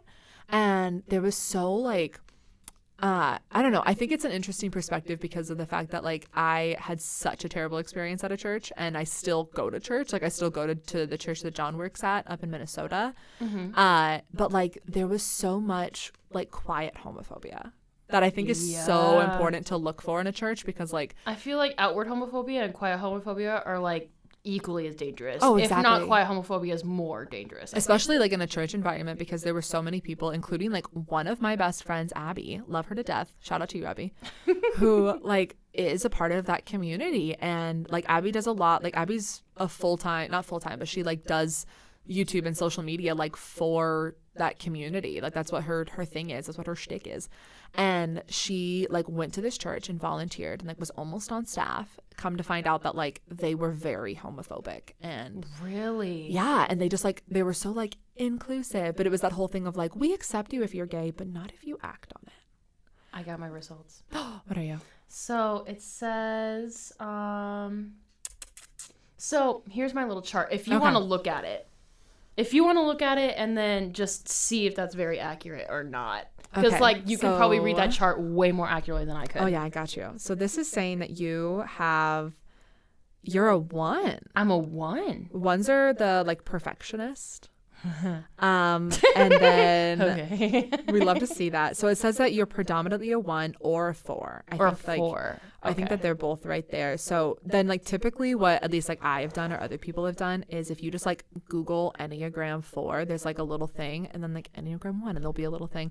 And if you feel like whichever one makes you feel like you would rather be naked than like reading it because it's like, oh, I don't like that you know those things about me, that's Right. probably your number. Oh, okay. I Oh, think okay. you're a, I think you're a four just because you are like so creative, but I also Yeah. could see a one. Yeah, especially with um, the perfectionistic Virgo Yeah. parents that I have. I've always been around perfection, and those are like deeply instilled onto me. Mm-hmm. Oh yeah, You my know. si- my sister's a one, the middle of the three of us. Oh, Yeah, she's a one. I love ones. They're fun. They're very quiet too, which is why I'm like maybe you're a four I think I may be a four because I ones are am like not very quiet. introverted. I like- am not quiet. Yeah. well, and it's very like I mean, there's only nine numbers, so obviously there's like you you could be a three and be introverted because typically threes are extroverted. But I I So, think I think you're a four. So like the ones, the perfectionists, the four are the creatives, Yeah, the four is like called the individualist. the individualists. Yeah, yeah, Oh, okay. I think I might be a four. Yep. And then the the three is like the success or something like that. I can't think of like the motivator. I think is a three, and then the two is like the hmm. helper. The five is the investigator. The six is like. And my mom's a six. It's basically just like super anxious and like safety oriented. And then like Okay. the seven, I every seven I've met, I call them they have Peter Pan syndrome. That they just like never want to grow up. Mm-hmm. And then the eight is the like kind of like I don't know. Eights are kind of like hard asses and like very justice focused, and then nines are the peacemaker. Okay. So it's really fun. And then like if you're in the if you're a four, then I think I think I could be wrong, but I think you either go to a two, a seven, or a one. So they're all also like connected in that way. So like as a three, if I'm in stress, I go to a nine, and then if I'm healthy, I go to a six. So like if I'm like Oh. really healthy, I look like my mom, and then if I'm like super stressed out, I look like my dad. Oh. so my dad's a nine, but it's weird because he's like a nine, but he acts like a seven. So he could he could he could be either one. Interesting. But yeah, You're we're gonna just gonna have to do a whole podcast about on that in general. Oh, I'd love to. Oh my God. so many enneagram books. They're my favorite thing in the world. Let me go. Like, let me know when you're free again. We'll do it again. Anytime, we love to see it. Um, but anyways, going back to the conversation that you had about Yeah, like yeah, yeah. communicating about like also like the communication between you and John. I have not like like that's like the first like little bit. Of course, I don't know like the whole relationship Yeah. because nobody should know the whole relationship Yeah. because that's a you and you and him thing. Mm-hmm. But like just seeing the communication and how it's just so like oh yeah we're gonna communicate about this we're gonna communicate about what that even Mm-hmm. just like chores around the house and being like we've communicated about this we know like what I expect of him and he we know what he expects of me Yeah, and like like that making expectations clear was like the biggest way to avoid fights in our relationship. Because like when we first moved to minnesota we weren't like fighting but we would get into it if that makes any sense. Yeah. Like pretty frequently. And then like within our first two weeks we were like okay we just need to like make expectations clear because the problem is like you're expecting me to do it i'm expecting you to do it and then it's just not getting done. Right. So Right. yeah. Exactly. and it's just like not productive. And it was literally like john and i had conversations about what our future kids would be named before we were even dating mm-hmm. which is like always With- fun yeah, with my ex boy, with my most recent ex boyfriend, yeah, I literally had a notes app about like the four names that we had. we were very like on the topic of we were gonna have two kids, Mm-hmm. and if they end up being a boy and a girl, which was what we were hoping for, then it was gonna be named like the boy was gonna be named Alexander, um, the girl would be named Arya, Oh, but then and then in other cases, if it was like a girl and girl, we'd be Arya and Amelia. But then Oh, if it was like a boy, like two boys, then it would be Alexander and August. i love that I don't know why we chose A names, but whatever. And We- then we even like discovered like what zodiac signs we wanted as children. So we were literally like, what months are we like around the time conceiving by? And at the time, we again we weren't dating yet. yeah It was like uh it was like right before our first date. We were talking about that just off of the whim. were you guys like friends before you started dating or was it just like automatic like It was a very automatic click. Okay, like okay, so, okay. what happened with that was basically I came to Wartburg my junior year. I graduated Mm-hmm. from NIACC 2020, and then I transferred to another college to complete like bachelor's. Literally in the midst of COVID, and I was Mm-hmm. Like, "What the fuck?" And I had no idea. And I was a junior too, so I was gonna be graduating in two years. Everybody in that friend group already had their like Already solidified friends, yeah. and everybody already had their dynamic and i was like well fuck like what do i do you know um and then i ended up um finding um my ex. Um he's been on the podcast many times. Um you know what? Fuck it. I'll talk about it. So um yeah. So basically ethan and i met here and then we were both in the warp choir together. And um there was like this opera coming up and it was like an italian opera. And they're like hey like we really like your voice. I feel like you would pair really well with ethan. And then they were i don't know they were kind of playing like a little ma- matchmaker kind of thing because our voice coach was this who was the same dr jennifer larson love her so much and then opera workshop who it was the exact same dr Vi- brian falsgraf love him. Um and we were um like basically doing this Italian opera and then we were like, you know, talking with each other, getting to know each other a little bit and then um I was hanging out with other people, he was hanging out with other people and then we like met at a party like officially that we literally were sitting on the couch like talking, like crying, laughing for like 4 hours straight until like Oh. 3 a.m. and then like all of our friends are like, "Oh my god, they've been like talking for a while, you know?" And then he walked me back to my dorm and you know, because I was like, "Hey, woman, out alone at night, can I please On have someone to help college me back?" campus. Yeah, Like, that I don't know yet. Yeah. So I was like, "Can you help me?" And he's like, "Yeah, for sure." And then that became like a basically like very constant thing that was happening. And then he got COVID, and then I also got Oh, COVID because I was hanging out with him a lot. yeah. And then like we were both in quarantine, and we like FaceTimed every single day, Oh. and we texted every single day. And then we basically got like a, on a group FaceTime call with friends or something like that. And I think he- one of us was joking around about a first date or something like that. And then oh, so he was joking around about a first date. He's like, oh yeah, I should probably ask you on a date. And I was like, okay, then why don't you? And he's like, okay, you want to go on a date? I was like, yeah, bet. for sure. And I was just like, okay, let's figure it out. So then um, we went on our first date, and it was fantastic. And then literally six days later, we were like, yeah, we're dating. Like, so then that lasted for about 14 months, and um, it was a very beautiful relationship. Um, of course, it had its ups and downs, and of course, there are some things that he did that he can improve on for his next relationship. There are things that I did that I can improve on on our next relationship. Yeah. Um, but overall, the overarching theme is we just needed to work on ourselves at the end. Like we became very codependent on each other. Mm. Mainly, I became very codependent on him. Yeah. Um, and We he, love self realization. and he felt more like a caretaker rather than a boyfriend. You know what I mm. mean? no, I definitely get that. And it, and I was like, it was breaking my heart how it was like feeling more distant. And on my side of things, like I understand he felt more like a caretaker than a boyfriend, and it was very codependent on his end. And he just needed some space to really be himself, really work on himself. And on my end, shit was falling apart. Yeah. Like my major was changing. I didn't want to be on Broadway anymore after I had that goal for like 10 years. yeah, like literally everything you built your every- career upon was like gone. It was gone. All my Yeah. interest and love for it was gone. Yeah. And then at that point, I was like, I don't know what I'm going to do. And then my love for theater kind of died. I was hating my job. Like, I was really fighting a lot with my parents back then, too, Mm-hmm. um, because of a lot of things. And I felt like the only constant, safe place in my life was him. And I really should have communicated with him by that. But of course, like, how was I supposed to know at the time? Like, I didn't, I wasn't allowed, well, I wouldn't say allowed. Like, we couldn't afford therapy at the time. Yeah. So, like, I couldn't talk about it with a professional. I couldn't talk about it with literally anybody because, Yeah. of course, people were going to be biased. People were going to have an opinion. And I just needed a mental health professional who was completely non biased and just be like, hey, fucking please help me. yeah. Um, and it was like a mutual breakup kind of thing. And people ended up getting in the middle of it, which Mm. of course, like it's a very small campus. Like I get that people did that. Of Especially course. with it being such a long term relationship. that was yeah. like that was like the worst part of it. Like Yeah. people getting in the middle of that. And of course we were in the warp require together. We were literally living in the same house together. Hmm. And like I couldn't move out for like two months. And I was like, and it, it was really bad. And like we saw so each other every shitty. day. We were not moving on as Mhm. easily as we were used to. Well, that's So hard. I Like when you keep seeing that person, you're not moving on. Like Mhm. it, you have to have like like I don't know. I've listened to me personally. You have to have physical distance. I literally had to move out. Yeah. Like I had to break the lease early. I was like, dude, I talked to landlord. I was like, hey, I, I can't. I'm sorry. Mm-hmm. I literally can't do it. And he was very understanding. And he goes, perfect. We will come up with an arrangement. We will get you out of here. And I was like, perfect. Sounds yeah, that's that's really nice that he was like understanding. good. Yeah, I'm very, very thankful for that, especially him being the first landlord that I ever had. oh Bless up. Bless up? Um, bless up, King. You do you. Um, but um, of course, like I have no hard feelings towards him now. Yeah. Um, I, of course, like if he has hard feelings towards me, you know what? Whatever. Yeah. I'm not gonna let that burden me. Um, That's not your burden to bear. Like I wish him the very, very best, and I know deep down he wishes me the best.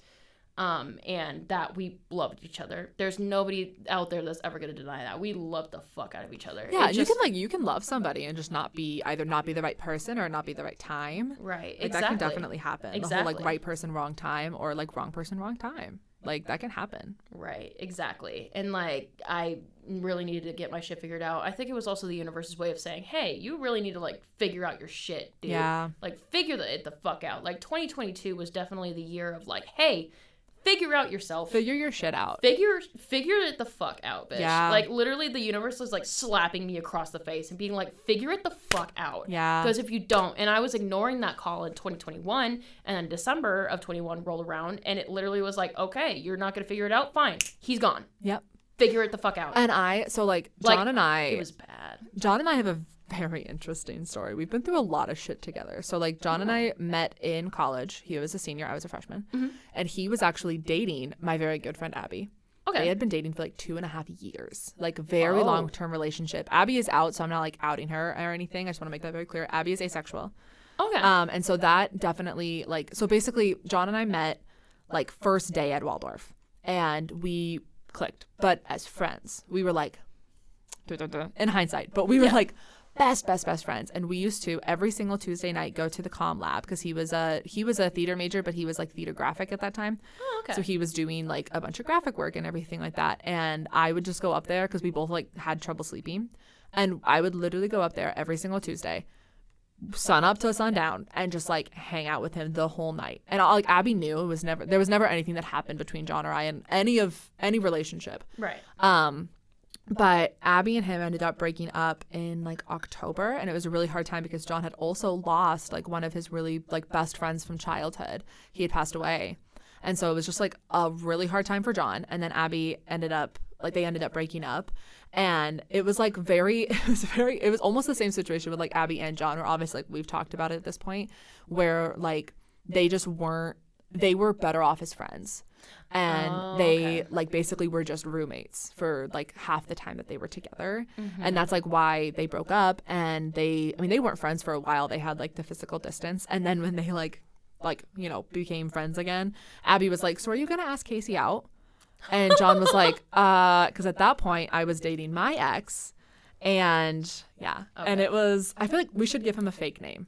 I feel like because it's gonna be hard for me to say my ex over and over. Let's give him the name Philip. Philip. Ah, Philip. We love a Philip. We love a Philip. I, I was dating Philip at this time, who was best friends with John, and I mean like best Mm. friends. They literally called each other little brother, big brother, Aw. and which is like very cute. They had a very good friendship. Like my issues with Philip have nothing to do with his friend, his relationship, his friendship with John. Like they were best friends. Um, but John, I guess, uh, basically told Abby like, no, like I'm just friends with Kasey. And then like two months later, he was like in love with me for like two weeks and Oh. didn't say anything, which like I respect that because he knew that I was in a relationship. Mm-hmm. And apparently at one time we were all hanging out and he turned over to our friend Zach and was like, John, I was like, I really want to kiss Kasey, dude. And we're all like drunk. And Zach's like, you can't do that. And John's like, I know, but I want to. Which is like very funny, but honestly, a He's respectful king. He's embracing his feelings, but also respecting boundaries. Yep, a respectful king. Good. But he didn't tell me that for like years that he was like in love with me. I didn't know at the time. Really? Yeah. And so like which I'm also like completely blind to those things. So I had no idea. Yeah. But Philip and I were dating and it was a tumultuous relationship to like say the ab- like to say the least. It was definitely this is the guy that was a Leo. Mm-hmm. And so like there was a lot of uh just like really weird things where I think neither of us neither of us should have been in a relationship at the time. And he Right. we ended up having what we've called the day cup, which is we broke up for like 38 hours. It was like at, we were in Mamma Mia together and he was Sam. And of course Sam sings Knowing Me, Knowing You, which like is a breakup song. And we're like in rehearsal and he's singing it at me and I did not play Sophie or Donna. So I'm sitting there and I'm like, I think I'm getting broken up with tonight. And then like we go back to his dorm. He starts crying and I'm like, Are you breaking up with me? And he was like, Yeah. And I was like, Okay. Uh, So I like my mom drove. We left him. My mom drove three hours in the middle of the night to pick me up. I went back to like my hometown. I was like, I'm just gonna take the weekend off. And Yeah. then literally like again, there was no distance. Like he kept like reaching out to me and, And showing up. yeah. Mm-hmm. Well, and it was like it was him that like kept reaching out to me and kept texting me and all of these things, and I was just like, okay, whatever. And so I came back to campus, and then we ended up getting back together. Like literally, we broke up like Friday night. We're back together, either Saturday afternoon or Sunday afternoon. I don't remember. Jesus. Like it was we like people didn't know we It was broke up click. click. And I think like we should not have gotten back together because things just got so much worse. And we were like, we ended up living together because we were in a production of like Newsies at the time. So we ended up living together. Mm. I remember and, that production. Uh, what a production. And Philip uh, ended up basically like, I mean, Philip had been through a lot in his life, and I will not deny him of that. And he had his like problems with mental health, but then Philip ended up being like very abusive, uh, like physically and mentally, and all of that jazz. and of course, like at the time, the the production of Newsies we were in was run by people that like ran the church that like loved him. So I like, Oh. yep. So I like didn't say anything, of course, because I didn't think they would believe me, and that's what like Philip kept telling me. And then John, like John was starting to notice things because John was the stage manager of that show. And he Oh, was just like fuck. starting to notice things and like John's not stupid. John grew up in like a not great town and so he's like able to pick up on things like that. Mm-hmm. And so he just like kind of started picking up on things. And then I mean, eventually Philip and I broke up, which like good. Which good. Good. And Yeah. we like had physical distance because we hated each other. And I- like and I- hated each other. And this is a side note because I know who Philip is who Yeah. talking about. And like in my personal experience, like I have noticed that he has never been single long enough to really work on himself. Yeah. He is I I would classify him as a serial dater. Oh, a hundred percent. I would. A thousand percent. And I think like at that point, we broke up in August of 2019. and I Shit, that's a fuck. That's a while back. right and wow, I forgot it was way back It was then. way back then, and John Way and I, when. John and I didn't start dating until September of 2021. So like I had been Mm. single for two years, and that was very intentional. Like I, yes. I definitely had like flings, of course, but Yeah. I was like, I'm not gonna date anybody because I had just gotten out of this like super shitty relationship, and I need to know like I need to get my shit together. So I didn't date anybody for like forever. And then of course like Philip and I weren't friends. And then all of a sudden we were friends. And then we weren't friends. And there was just like this weird back and forth. And then I was noticing like there were all of these girls Morgan included, who apparently like hated me and like all of this stuff that like was complete bullshit.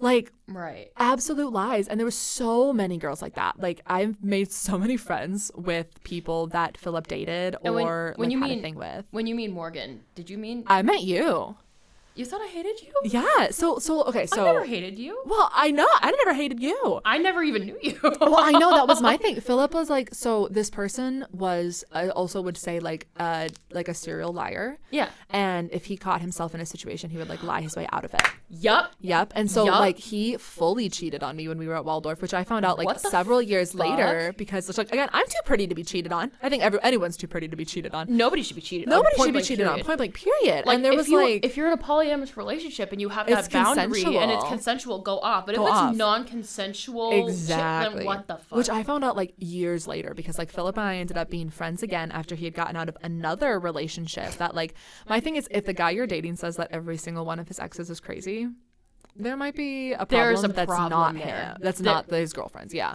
no. And- If- yeah, they're crazy. They're crazy. And then literally everybody else is like, hey, like.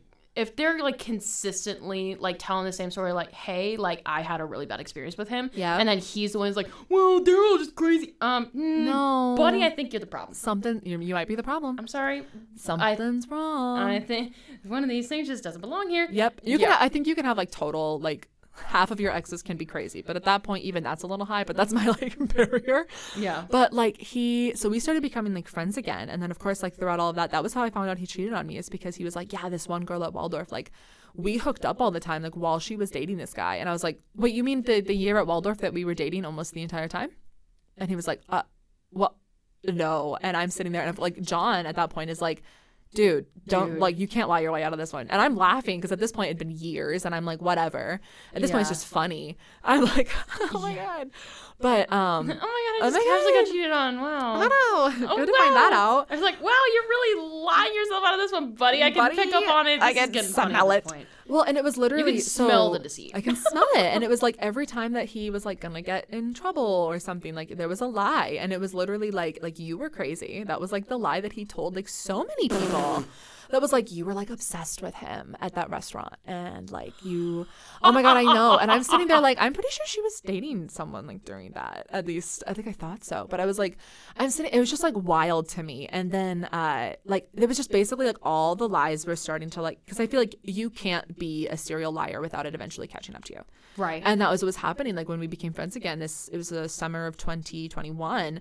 It was just like all catching up to him. And then like as friends, it was just like again, like it got really abusive. Where like there was uh um, I had broken my foot that summer, and we were like sitting on his couch. It was me, uh, Philip, and John. And Philip decided to kick the ever loving shit out of my broken foot, and then like get upset with me when I was in pain and then like i i'm allergic to wool and he like put a wool scarf on me and then like got mad when i had to leave because i had to go home and like get benadryl yeah, like And- you're having an allergic reaction. Hello. yeah and it was like just and there was like one time he put me in a headlock and john had to like take him off of me like it What was really fuck? scary shit and john eventually was just like because john is like such a peacemaker personality that he didn't want to like he didn't want to make me stop being friends with philip he wanted me to stop being friends with philip but eventually he was like i can't like i'm gonna beat the shit out of this kid Yeah. and so he like like John sat down with me and was like, "Listen, like this is not okay." And you Yes. like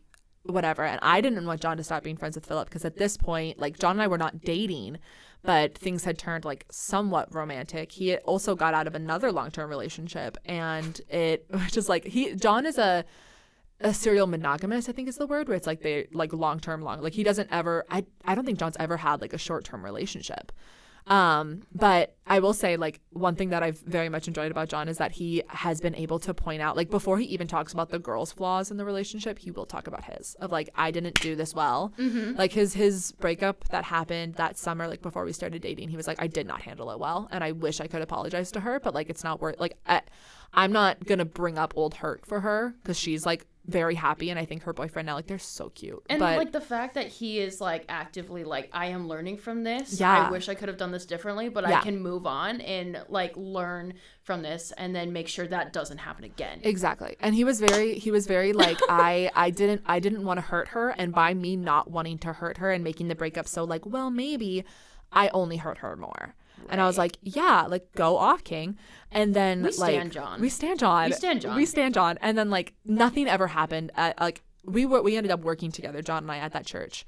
Uh, and that's like how we like became friends again. But nothing ever happened like in that relationship either. And then in like August of that year, uh, John would make these jokes all the time because we worked together. Where he would be like, um, he would just be like, "Well, you, do you want to like run away together, or do you want to like go get insurance?" And then it became this whole thing of like, "Do you want to go get insurance together, or like get a get a house together?" Like that was the joke. And then one time, one of the people that worked at the church overheard the joke and like shot John a look, and John was like, "Oh no, I do this to all my friends." He didn't. No. He only did it to me. And then there was this like basically the realization because especially because we'd been friends for so long, there was the like, no, I don't like John. John's my buddy. John's my pal. And then John's realization was we were hanging out at his house one night, like a bunch of us were. It was Philip's birthday actually, and Philip was passed the fuck out at his house. So we went over to John's, and like a bunch of us were hanging out over there. And uh, I was like super, super drunk. And I basically was like, John, do you want to go to Venice with me? Like Venice, Italy. Yeah, and literally. John was like, sure. And I said, promise. And John took a second and then was like, yeah, promise. And that was his realization of like, oh, I love this girl. yeah. And then like three days later, my birthday, it was my 21st birthday. Yeah. We were like at a bar and somebody had ordered pizza. And I am like super allergic to tomatoes. It's like a weird allergy. But because they're like, I I can deal with somebody ordering pizza, but there was like a whole table that had ordered pizza like for my birthday like in front of me. So I was like starting to not be able to like breathe very well. And John like I didn't say anything to him. He just grabbed my arm and was like, "Do you need to go outside?" And like took me outside and waited and like stood there with me and like waited for me to be okay. Mm-hmm. And then was like and like like I was also very drunk and like had had trauma. And John was like at mm-hmm. one point got like kind of close and was like oh I'm sorry I'll back up. And I was like oh I love this man Yeah. and then literally that night like went on a car drive that lasted for two hours while I'm drunk and I trusted him enough to drive me around because he was like the DD drive me around for two hours and we just talked about like our future kids and then we started dating like three weeks later Oh my and he planned he planned an 18 hour first date like woke me up oh I heard screaming like picked me up super early in the morning got the coffee. mic definitely picked that up, but it's okay. We love that. Picked me up like super early in the morning. We went like looking at fossils. We went to an art museum, like went to my favorite restaurant, watched Tangled, went on a beach walk and all this stuff, which brings us back to Philip. So Philip was being weird and a stalker boy during all of this and Uh-huh. was like driving past my house in the middle of the night where he did not need to be over there. Wait, what the fuck? Yeah, yeah, yeah. And at this point, Philip worked at the church. So, like, we all worked together, and he would, like, come into my office and, like, scare me. And I had had many conversations with him of, like, hey, I don't think we should be friends. I think this should stop. And one night I'm over at John's, and in order to, like, see who's at John's, you My mouth have was to. like gaping. I'm so It- sorry. oh, it literally is. I'm like, oh my god. Yeah, and in order to be like, in order to see who's at John's, you either have to, you can't see it from the street. It's like alley parking, so you either have to go down this alley, or like come up, like come up this huge hill from the street to like see who's at John's. And I would get so many texts like, "Why are you at John's this late?" It'd be like 11 p.m. Which, first of all, What? None of your business. And second of all, how do you know that? And then one day he calls me, and John's like, "Don't answer that." And I was like, "Okay." And then he calls me again and john's like if this is like serious because he had like he'd had like mental health issues and everything like with like suicidal thoughts and depression and all that jazz mm-hmm. which also like super super fucked up thing is one time him and john got in a fight and then he asked me to come over and made me like read his suicide note What? yeah yeah yeah What? yeah, yeah, yeah. In order to like try to get me to make peace between him and John, like super What? manipulative. Which like I'm never gonna be a person to be like, you don't have mental health problems. But at that point, I was like, this just feels like you're using your mental health problems to manipulate people because that's like for sure a thing people can do. And it was just like super fucked up. And what then the fuck? yeah. So then Philip like calls John, and John is like, "What's up?" And it's like maybe 9 p.m. It's not super late. And John, uh, Philip is like, "I need to go for a drive." And John's like, "Okay." So they go on this drive, and John is basically like, "Philip, you gotta knock it off. Like you can't be like I saw you drive by Kasey's house." And Philip is like, "I'm so ashamed. Like I'm so sorry. I'll stop." Oh my god. But it didn't stop. It didn't stop. He And so, wasn't like, ashamed. He wasn't ashamed. And then He we, just wanted to say what he could to keep the peace at the time, and then Exactly. he just kept fucking going. Exactly. And What so like fuck? we had had like John had had that conversation with Philip. And then I eventually like it wasn't getting better and so me John sat down with Philip and like like tried to make it cuz also like we were working at the church at the time and we knew like the church loved Philip and he was like their golden boy and we knew that if we didn't handle it perfectly there would be repercussions on our end because we knew like the steps were John talked to Philip we both talked to Philip then we go to the church like that was like how it was going to go because we worked with him and there was like workplace stuff there and so, like, we thought everything got better with the conversation with the three of us. And then on our first date, like, on our first date, Philip shows up. What the fuck? Yep. Like, his car was parked by my car on the, like, beach area in, in Clear Lake. Mm-hmm. And we get back, and of course, Philip sees me and John, and not just me because we were in my car. And then he speeds off. And John is like, No, I'm fucking done. Like, we need to go to the church. Like, I'm done with this bullshit. So we go to the church. We like, explain everything that happened. And then the church was like, Yep, we'll, we'll handle it. And then the next day, I had like a 45 to an hour and a half minute long meeting, like somewhere in there, where the first 15 minutes was um, the executive uh, director being like, Yep, this is the harassment policy guidelines, because it was harassment, you know Yeah. and like da da da da. That is literally like stalking, Stalking. harassment. everything.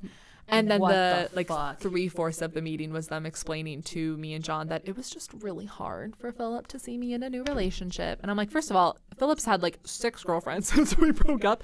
I've never stalked him. No, here's Uh, the thing. Like I think I've lost count. And here's the thing. Like again, I know I know Philip. Yeah. Um, I will admit some of that claim where he's like, "Oh, she was obsessed with me." You know what? In high school, yeah, I was. high in high school crazy. In high school, yeah, I was. But then as soon as I graduated, as soon as I graduated college, and then we worked together at the restaurant, Yeah. um, then it was just like, okay, We've I'm good. grown, we've evolved. and I exactly. was and I was dating someone around that point, and then I went back my junior year to work a little bit, and we were working together, and I literally had a boyfriend, and I talk to people like I am very friendly with people. I'm a very Yeah. friendly, overt person, Yeah. and like I'm the kind of person where like, hey, I know that sometimes like flirting and being friendly with me sometimes can look the same. Oh, me too. Which I have worked on that. Yeah. And I'm obviously like, hey, if I do something or say something that makes you uncomfortable, literally, please tell me. Please let me know. It And won't be awkward. I- I just won't do it again. I yeah, Yeah. tell me, and I'm like, all right, got it,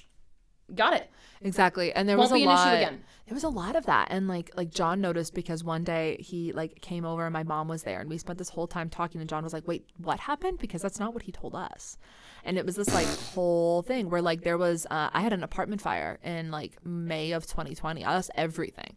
Like I lost every single thing that I own. And I'm a very sentimental person. And I had all these notes from Waldorf from like all my friends. And a lot of them were from for, from Philip because we were dating and um it wasn't like it wasn't a weird thing it was just it was sentimental i had lost all of these notes that i had kept because they were important to me and i had lost them so philip was like yeah i have like i have the notes that you gave me i will give them back to you and i was like awesome thank you and then he told me that john made him throw them away and I was like, that's just super weird. I don't feel like John would do that. And Philip was like, yeah, like John was being really weird about it and like grabbed them and threw them away. And I was like, okay. And then I tell John that, and John's like, no, that's literally not what happened. Like Philip absolutely threw them away, like after my apartment fire, like knowing how important they were to me. And then here's the proof. Yeah, like literally. And it was so bad. And so like we went to the church about it and then they had that whole conversation with us of like this is your fault, which is very like uh, awesome, cool for them to do to a woman. Awesome. Great. And then like 2 weeks later I felt like nothing had happened and he was still like leading worship and still doing all these things that I didn't feel like he should be able to do because he'd also Right. made like threats to children and was like alone with children every week. what the fuck? Yeah, like he was like sometimes I just want to pick up this kid who like who um is a very like touchy feely kid. He just wants to sit in your lap. If you let him sit in your lap, he'll be fine. And that was perfectly okay with his parents. Like it's fine. And he was like sometimes I just want to pick up that kid and like made a motion to like hitting him on the wall. And it was like, so we like told the church that because I'm like, he's alone with kids. He shouldn't be a- allowed to be alone with kids until he can like sort this out. And I never wanted him, like, I never wanted Philip to get fired or anything. I wanted there to be this like justice or accountability. And whether that Yes. meant that he get fired, like, I, I mean, there, my sister was like, yeah, he should get fired. Hold him accountable for his hold him accountable Get like him maybe help. get him help. Like he he has a lot of mental health problems and they weren't doing good at the time. And i was like he needs to go to therapy. And i know the church has like paid for therapy for other people before. Um and like all of this jazz. So john and i went back to the church after like two weeks because we felt like nothing had happened. And they were like well what did you want us to do? Fire him? Because that was never going to happen um and then two The weeks after oh the audacity. And then uh two weeks after that i got fired yeah, for uh, budgetary cuts, and then the next day in the like Well, congregation that's, that's email. a bullshit excuse. Bullshit. okay. And then I'd been in that church for I'd worked at that church for Like, I can two see and a half right through that claim. Oh yeah, I I, worked at that right church for two and a half years. Philip had been there for like three months. John had been there for uh, about six months. So if anyone Mm. was going to get fired for budget cuts, it should not have been me. I had never had a disciplinary problem brought Right. against me. Have I made mistakes at my job? Absolutely, but I never Everybody had makes mistakes at their job. Everybody makes mistakes, Hannah Montana. But I had never been, I had never had like a disciplinary action. I'd never been into like a meeting about my work, nothing like that. And so it was just like out of the blue. And then like the next day in the congregation email, they were like, we ended the year in the black, which means like we made more than we were expecting to. And then like they put out a preschool part time position like a month later, which was part of my job. Um, and Philip still works at that church. So I was like, "Mm, okay. And then, like, probably about a month after that, I asked for an exit interview because I was like, I feel like I deserve that and I want to get some things off my chest. And I, like, told them, I was like, I know you fired me because I came forward about Philip. Like, I know that. They were like, no, we didn't. And I recorded it. Like, I recorded that whole conversation. Good. And my mother, the Aries woman herself, God bless this. Kimberly, God bless this woman. God bless this woman. Uh, the lead pastor during my exit interview was like, "Hey, know like your mom's been such an important part of the church because she would come up and, and help in nursery. She liked babies. Yeah. Um, you know, like if she wants to have a meeting with us, we'd love for her to. And I was like, you don't want that. Like my mom is, I, I love my mom, but she will annihilate you. Like She's- you don't want that. Yeah. She's crazy. And he was like, no, no, we want that. And I was like, Okay. okay, suit yourself. And so Your funeral. your funeral. So my mom had this like two and a half hour meeting with the executive team, and she also recorded it. And she spent the first like probably about an hour, basically convincing them that she was on like their side about it and like getting them to say things. And then Yeah. the the the ticker for her to basically being like, um, actually, I think you suck. Was uh, they told my mom that actually Philip just like really can't be held accountable for his actions because he's under 27 and a male's brain does not develop until they're 27 fully. And I was like, That's so bullshit. So bullshit. That's And I was like, so bullshit. so bullshit. And I'm sitting there and I'm like, the the like receptors in your brain that determine whether something is good or bad are done when you're like four. Um, Yeah. And my sister, Yes. my sister, the neuroscientist, is like that's bullshit. And also like if that was the case, like again, that doesn't explain why you fired Kasey because Kasey is younger than Philip by three days, but still. Um, Yeah. and it was like just like such bullshit, and it was very like it was just so wrong, and it, ugh, I still get so pissed talking Favoritism. about it. It's like Literal definitely, and the whole thing is like, um, like Philip doesn't have a great relationship with his dad, and neither did the lead pastor. The Mm-hmm. lead pastor didn't also not have a great relationship with his dad, and so I think there was that of like, I want to like be your dad, or I want to like be the person that I wanted when I was your age. And my mom in her meeting was like, I didn't have a dad. I don't get favoritism. My dad was in federal prison. I don't get favoritism. and It's so like savage. Go on. I love my mom. Oh my god. that woman's an icon. I And love was- her. She's Kimberly. I know you're listening. we love you. She just like is very. She's very protective of her kids, but she's also not an idiot. Like she's like, my kids make mistakes. My daughter's stupid half the time. Like Yeah.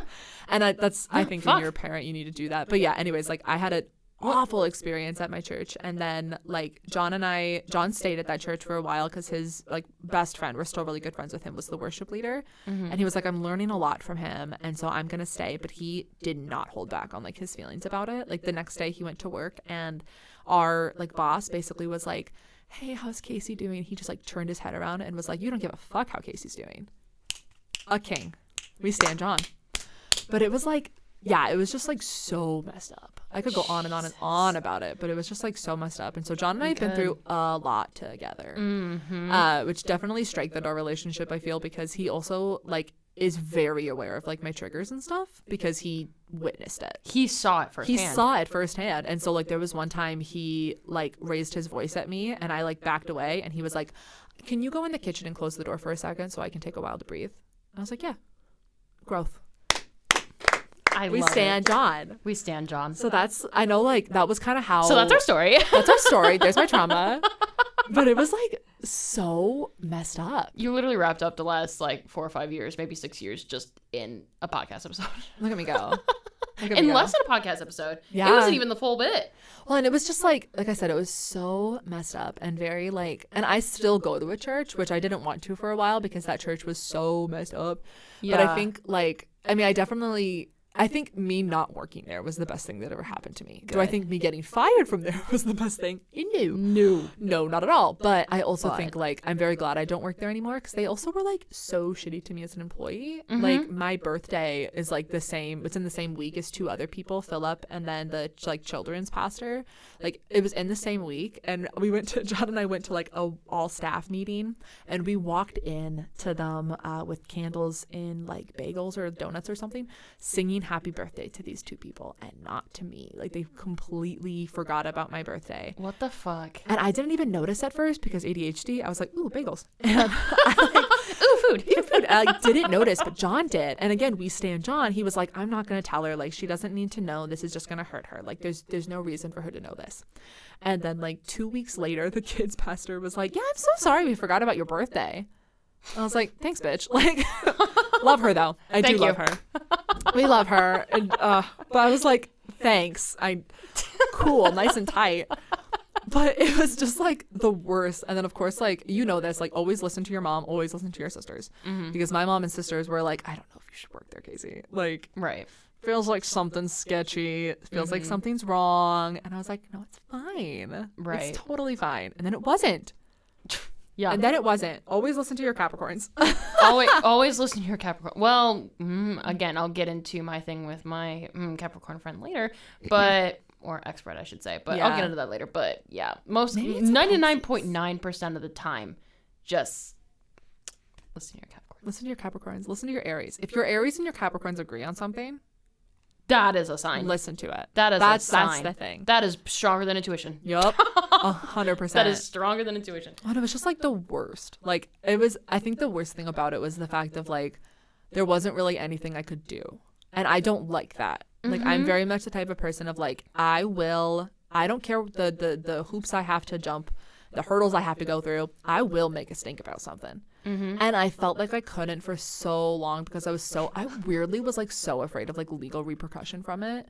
Which at this point I'm like I this is like the boldest I've talked about it and like I'm a thousand percent sharing this podcast episode and there's like a huge chance that somebody listens to it like from that church or like that knows me or something. Mm-hmm. And, And- hey, like there are some friends that I know that I share it on Facebook and I Yeah. tag you, and there might be people that are like, "Hey, what the hell?" Yeah. I'd be like, "Well." And of course, like we don't.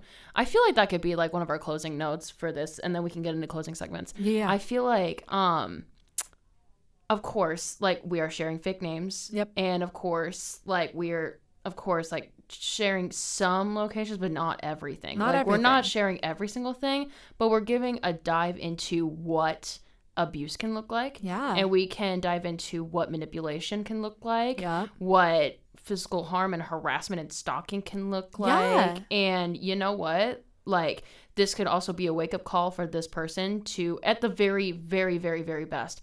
This can be a wake up call for them to get help because Yeah. if you see it over the course of 6 years it may be very minute, but if you lay out everything within Yep. an hour, Within an hour. that's jarring. Well, and it's very like again, Like- like, I wish nothing but the best for for this person. I do Right. think that they're a good person, like at heart. Right. But I, I mean, obviously, like I was very hurt by them. Right. Like not to not to compare it to like BoJack Horseman or anything, but like no, because like there was an episode in the sixth season where they literally lay out everything that he's done. Yeah. Right there. And like at first, like of course, like the classic, like you watch like a cartoon or you watch like a sitcom or something, and you're always rooting for the main character, even though Mm-hmm. if they do shitty things wrong. Yeah. But BoJack is different because they're like, hey, you're not supposed to like BoJack. He's a Like, shitty He's a shitty ass person. Yeah. This is everything he's done. He literally wrote everything on the whiteboard, and then a couple episodes later, it all came out about Sarah Lynn and stuff like that. And I'm just sitting there like, fuck. Yeah. Like I cannot like him. I Yeah, cannot yeah. no. And it's very like I think if Absolutely you, not. I definitely think like as a person, if you get like And these that- are all of the things you have done wrong, And that gonna like, helped him "Oh." too. That helped him hold himself accountable later on and be like, "Oh shit." Well, accountability is so important, and I think it's definitely the concept of like you can be a shitty person and then not be.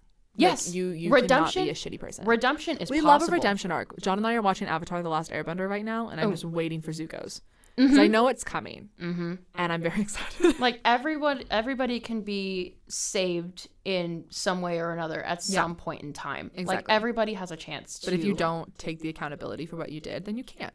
Like you can't just ignore the bad things you did and then like think you're a better person because that Mm-hmm. Right. like that's a facade, and we both know Philip does that, and it's not going to last for very long. Mm-hmm. Like uh, we got about a year. shit comes out, shit comes out and Shit comes it's gonna hit you like a fan and then you're gonna move on to the next person or thing and it's just not gonna work like you have to take accountability for what you did so then you to can grow and get better and Yup. get yourself help and live a happier life in general and positively affect the people around you. yep everyone deserves happiness Mm-hmm, exactly. And again, like even if people get upset over this episode specifically, but you Yeah. know what? Hey, my intention with this again, if it comes off in a way where I did something really, really terrible in this episode by talking about a certain thing, please let me know so I can hold myself accountable. Yep. So I can learn about this later on. But then again, again, intention doesn't matter when the actions hurt people, I will say, but I feel like intention does bring context to this yep my intention with this specifically is hey, you know what?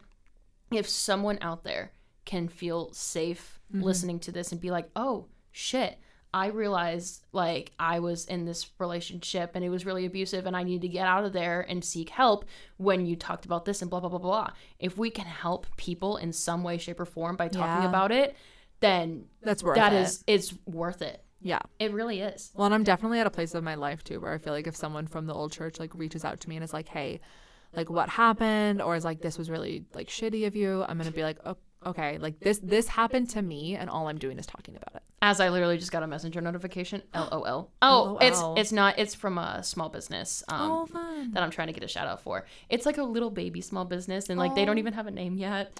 And I That's was so they're like selling like these like uh tumblers and stuff like that, and they're Oh, like you know that. designing them. And then I literally hit them up. I was like, hey, uh, do you want a small business shout out? Mm-hmm. And they go, oh my god. Absolutely, like because like I know I know them, Yeah. like they were in the whip choir with me, um and they're like oh my god like that would actually be really helpful thank you so much and i was so like yeah for sure like i got you i got you um so speaking of i got you let's get in the closing segment Let's shall do we it. yeah Bum, about an hour and 45 minutes in oh this is a long episode guys I So mean, sorry. hey, you know what? I've recorded longer, so it's okay. Um, what can Morgan not stop listening to? I would say what was stuck in my head, but audience playback. Three, two, one. You're right. I can't hear shit in my head. Good job. you win a bagel or a cookie or whatever the fuck you want to win. Honestly, like, I'll give you something. So, um, what can Morgan not stop listening? What can Morgan not stop listening to? Brain flub. Um, let's see. I've been on like a real again some of you may know I'm a huge fan of the 1975, and I don't know why. I've been on a kick lately where I just am like listening to them constantly, like seriously, constantly. Um, so there, let me see. I'm looking through my playlist at the moment and seeing what songs come up where I'm like, I'm not skipping this. Like, there's no way I'm not skipping this. Um, let's see. honestly, Roadkill by the 1975. Mm. Like that song, I don't know what it is about it, but like it has like a little bit of twang in it. It reminds me of my roots, you know. I'm from fucking buttfuck Iowa. Like seriously, like I it reminds me of my roots, but also it's like the 1975. And of course, like you think about it and just like, why would you put out a song called Roadkill? It's basically from their fourth album. And I think it's called Notes on a Conditional Form, like the whole album. And I feel like the whole album is kind of like their experimental period, where literally they're just like, hey, let's play with some sounds. Let's see if we can get it out there. And they did. And it was a statement. I'm like, girl. Like there are some songs in there I was like, oh my God. Like, are you sure? But then I like look at it, I was like, no, they needed to do this. yeah You know what I mean? i get that Yeah. What kind of you yeah. what kind of what are you listening to lately? You can say as many or as few as you want. My like I so there's this one song called Devils in the Canyon by The Strike. Ooh. that came up on like a cooking playlist on Spotify, and I was obsessed with it. Devil's in the Canyon. Devil's in the Canyon by The Strike.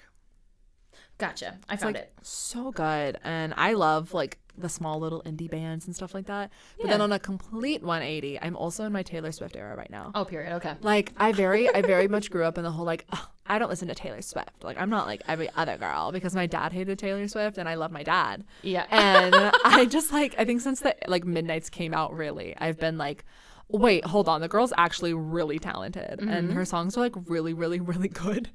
Um, and my number one right now has been The Man by Taylor Swift, which has awesome lyrics in it and is really, really good and is a whole song about like Like she's an artist. she's an artist. She's an artist. She's like the like the number one artist in the world right now. She's a poet. She Yeah. is literally a genius. Well, and the man is like so good, and it's definitely about how like her whole career has been people being like, "Do you just write about your breakups?" And she's like, "Every male artist does that, but they don't get the same shit." And like that's the whole point of the man. It's like and she says, uh, "If I was a man, then I'd be the man." And I was like, "Go off." Go off. Yeah, you can say. You know what? I'm not even the biggest fan of Taylor Swift. Like, Yeah. I know that there are some songs that she list that she has. I'm like, oh fuck, okay. Banger. But like, there are some that I don't vibe with, and that's Yeah. okay. But you know what? I am never going to deny the fact that she is smart as fuck. She's Mm-hmm. talented as fuck. She deserves all the success that Oh she yeah, has. to a three-hour concert. Are you kidding me? Have you seen that? yeah. Or like Eras tour's like fifty songs long, like three hours. oh my god! Right. Every single girl. Every single album. She's literally carrying the world on her shoulders. Yeah. I'm like, girl, you can't say shit about Taylor Swift. Nope. You really can't. She's so talented, and uh, I love her. And like again, you could be like, well, she's like, uh," you know what? That's a very invalid opinion. Yeah. Because like, come on, Come on. look at her go. Yeah. And that's not even coming from like a standpoint where I'm just like a stan. I'm not. Yeah. But like, I, I can't deny the the girl's got the girl's got it going on. The girl's got talent. The Oh, yeah. girl, mm, I can love never. her. She's yeah. So, anyways, um, weekly obsessions as we go on to Taylor Swift. Honestly, I am obsessed. Ooh, so I can show you. I basically got some um. I got some new like postcards and business cards because I'm gonna start selling stickers Yeah, yeah, yeah. and uh, stuff like that. And I basically made a TikTok where I cut out the little white border off, off of all my postcards, oh my god. and they are so cute. I have like a Those little are handwritten. so cute. I have like a handwritten note on the back. I'm gonna have to. Oh. I'm gonna have to show you Yeah, yeah, yeah. because later on, I'm definitely gonna have you meet Moscato Mm-hmm. for sure. She- My, my little baby, well cuddly. my little cutie. But I'll show you um in person. But like they're really great. Uh, they're really great postcards. But yeah, I will say like my postcards are like made with 100% like recycled paper. So my Ah, business we love that. cards, um, everything I'm going to do, I'm going to try to make it as green as possible. We love sustainability. Yeah, we love sustainability. We love like helping the earth and making sure that like I can make a difference Yeah. at least because if more people are like me and we're like, hey, we can make a difference, we can make sure, then we can make an impact and Yeah. like change the world for the better. It's like one of my favorite quotes with sustainability is like, we don't need 100% of people being perfect. We need 80% of people being imperfect. And I love that. mm-hmm. I love it. Mm-hmm. Exactly. Um, but I feel like those lately, and also this little bag that I got from the small business we're going to be talking about today. That is so cute. Right. Small business bag. They made this. Like it's so we love a small business. It's so cute. It's uh it's a 1975 tote bag and it has like all four of their faces on it in like black and white and there's their logo on the bottom in blue and it's a really fun, really nice tote bag. Like Yeah. this, this bitch is like a Mary Poppins bag. She carries a lot in here. we love Mary Poppins. And I love it. It's so nice. I can literally have my laptop, my iPad, my phone, my chargers, all of my shit. I can literally have like fucking tea in there. I can literally have like a dog in there. Yeah. And you wouldn't know. Put Moscato in there. Put Moscato in there. You would not know Mm-hmm. because like she she carries a lot. She's a good ass bag. Yeah. Um. So those are my weekly obsessions. What about you? Hmm. Well, like I said, John and I are watching Avatar: The Last Airbender right now, and we've been watching so many episodes. I didn't watch it as a kid. Like I did Yeah. not. I've never seen the show before, and it is so good. And then I think my other obsession is probably. So I have a cat too. Mm-hmm. I have a little kitten named Bug, Oh. and she is absolutely my obsession right now because she's How old is she? she's a year and a half, but she's like six pounds. Like she's Oh. tiny. She's a mm. tiny, tiny, tiny little thing. And she's just the cutest little thing. And this morning, she, it was so funny. She was on top of the toilet, like on top of the toilet, like lid, just like mm-hmm. watching me get ready. That's what she does. And mm-hmm. it's so cute. Just She watching you get ready. Yeah, my favorite thing about her is if something's like hanging up, like if my robe's like hanging up on the back of the door, she'll yell at it. She doesn't like she doesn't like things hanging up. I don't know why. She just doesn't like it, and she mm-hmm. will yell at them. It's so cute. Yeah, Moscato is very. She's nine months old. She mm. is very vocal. She's probably the most vocal cat you'll ever meet in your fucking life. I swear Yeah. to God. And if you say you have a very vocal cat, you're probably lying because mm-hmm. like mine is. Mine could probably beat you. Yeah, my Like, bug she's only meows. loud. Bug She- only meows when things are like hanging up. She Other that, meows. quiet. She meows. Period. She just meows It's all the time. Is it a cute meow though? Sometimes yes. She also has a very non-cute meow. She also has a very stressed out meow. She has a very content meow. She, I can tell her emotions based on her meow because she just, she's literally me. She talks a lot. We love that. And like you could really tell her emotions like right away. And I'm like, oh, she's my little kitty soulmate. She's perfect That's for so me. cute. Um, but yeah. Speaking of uh, obsessions and stuff like that, um, let's talk about small business of the week, shall we? Let's do it. So, our small business of the week is by Brazier. So, basically, Charlie officially started by Brazier in 2020 during COVID, Oh wow. which is a theme for a lot of small businesses. Um, but he's been designing since high school, basically. Oh. So, he found his passion for style, design, and screen printing while working for other established brands. Um, he knew it was what he wanted to pursue, so he started making his own designs. So, basically, the brand focuses on being sustainable as possible. Love Again, that. wow, it ties in so well with the fucking theme. we love that. Um, he focuses on being sustainable as possible. He started with only selling like repurposed vintage and used clothing. Um, he has since now moved on to doing like pre-order drops for designs like the I hate Matty Healy t-shirt or like the I love Ross tee. we love that. Um, and he has a T-shirt out for each band member now. So it's basically it's really funny because like the 1975 fandom is definitely something else. Like we like we stand Adam, we stand George, we stand Ross. Fuck Matt Healy, but then we're also just like kiss me on the mouth, Matt Healy, please. yeah. You know what I mean? Like, oh, I get that. like it's basically that kind of relationship. So it's like I love Ross, I love Adam, I love George, I hate Matty, and it's just really funny.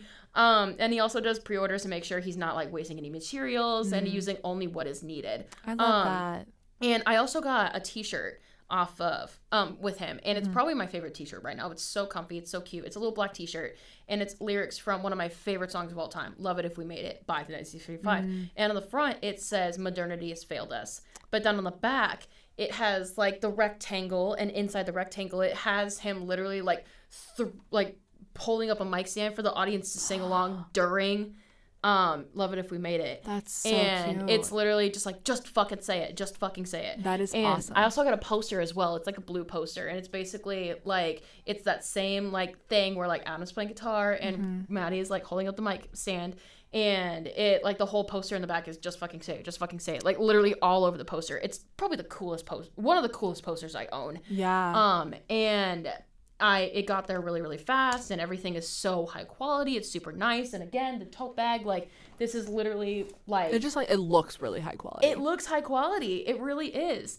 And it's as sustainable as it possibly could be. And I'm like, Charlie, we stand you. We stand love you, man. Charlie. We love Charlie. Um, so he always will uh he's always gonna do like passion projects like his 1975 drops and he also has like a harry styles design out as well. I love harry with like picture of harry on the back of the Mm-hmm. I t-shirt. love Harry Styles. but he's all right but he will also be able to see pieces in the future that showcase his own design and his own fashion taste. So he's currently working on like a new spring summer collection that he's really excited about. Um so honestly seeing what kind of products that he creates now i'm so stoked to see what's to come um, and we should all make sure that we are keeping tabs on Charlie and everything By Brazier has to offer. So you can find him on TikTok and Instagram at By Brazier. I'll spell that out. So B Y B R A Z I E R. And then the website to make your purchase at is bybrazier.com. Spelled the exact same way. But then there's also a contact form on his website. So if you have, and it, it'll lead to his email. So if you have any questions about like any questions, like any concerns, anything like that, um, then let him know. He says one of the most rewarding parts of owning his brand is meeting so many amazing and talented people, um, and making all these kind of connections. Which same. So, That's so cute. Yeah, for sure. Check him out. And you never know. Maybe he might be on the podcast here pretty soon. Wink, wink, hint, hint. Oh. So yeah, with that in mind, speaking of the podcast, let's let's promote my links and socials real Let's quick. So I've been able to say this for only a little bit now, but my official podcast website is up, nointernalmonologue.com. Super official. I got the fucking domain. That's so awesome. I got the domain. we love getting a dot com. Right, exactly. like it's so official. It makes me feel like a boss bitch. Yeah. It makes me feel like you can't tell me shit. This is you my know? website. This is my Taylor Swift era. You can't tell Yup. me shit. You know? I'm in my eras era. Yeah. But um alongside from that, um, there's merch coming on there pretty soon. I also have a couple services that I'm in the works with with my website designer, and that'll be up pretty soon as well. Um, but in the meantime, as well, um, if you want some merch from me, but you don't want to wait, um, I have official podcast merchandise collab with Scorpio Denim. So scorpiodenim.com. We have t-shirts, we have uh, crew necks, we have stickers, we also have oh my um, gosh, those are so pretty. right, and we also have like eight by ten prints as well. Um, but if you're thinking, hey, if you want like a mug, if you want a phone case, if you want a tapestry, if you want a clock, if you want literally anything under the sun, um, society6.com slash Scorpio Denim also has those designs on there as well. Um, I have a Disrupt Magazine article about the show. DisruptMagazine.com slash No Internal Monologue is the hottest podcast you should be listening to right now. So definitely check that out. It's going to be in the description. My podcast Instagram is No Internal Monologue underscore podcast. My podcast TikTok is at No Internal Monologue. My Twitter is at N O I N T underscore monologue. My personal Instagram, if you want to follow that, you don't have to if you don't want to, but you know, you should probably follow it as you're a fake fan. Um, it's kinda underscore M O R uh, K I N D A underscore M O R G A N N. My TikTok, my personal one is M O R G A N underscore L E I G H N 89. Um, my Spotify playlist, what can Morgan Ness up listening to, will be linked down below. There's my Spotify page, my Apple Podcast page. Um, I'm gonna take my SoundCloud page off of here because SoundCloud's being all fucky. So I'm just gonna upload to We hate Anchor from now- SoundCloud. no, I I was like, I don't want to pay for a plan anymore because it's like 144 bucks. It's for a plan. expensive. and like it's it's not getting like the um site like the insights that I need anymore. So Yeah. I'm gonna just be solely on like Spotify, Apple, all that kind of stuff. So that's gonna be in the description as well. Um and yeah.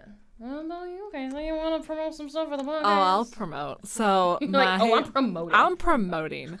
my Instagram is at Kasey Ann Schlichty. So I'll spell it out. It's K A S E Y A N N S C H L I C H T E. You got it, girl. And then my mm-hmm. TikTok is at the exact same thing. So it's, like it's Kasey literally my last name, but with an E. So I Literally, got it. I got it's it. so simple. and then my TikTok is the same thing. It's just at Kasey Ann Schlichty, spelled the same way.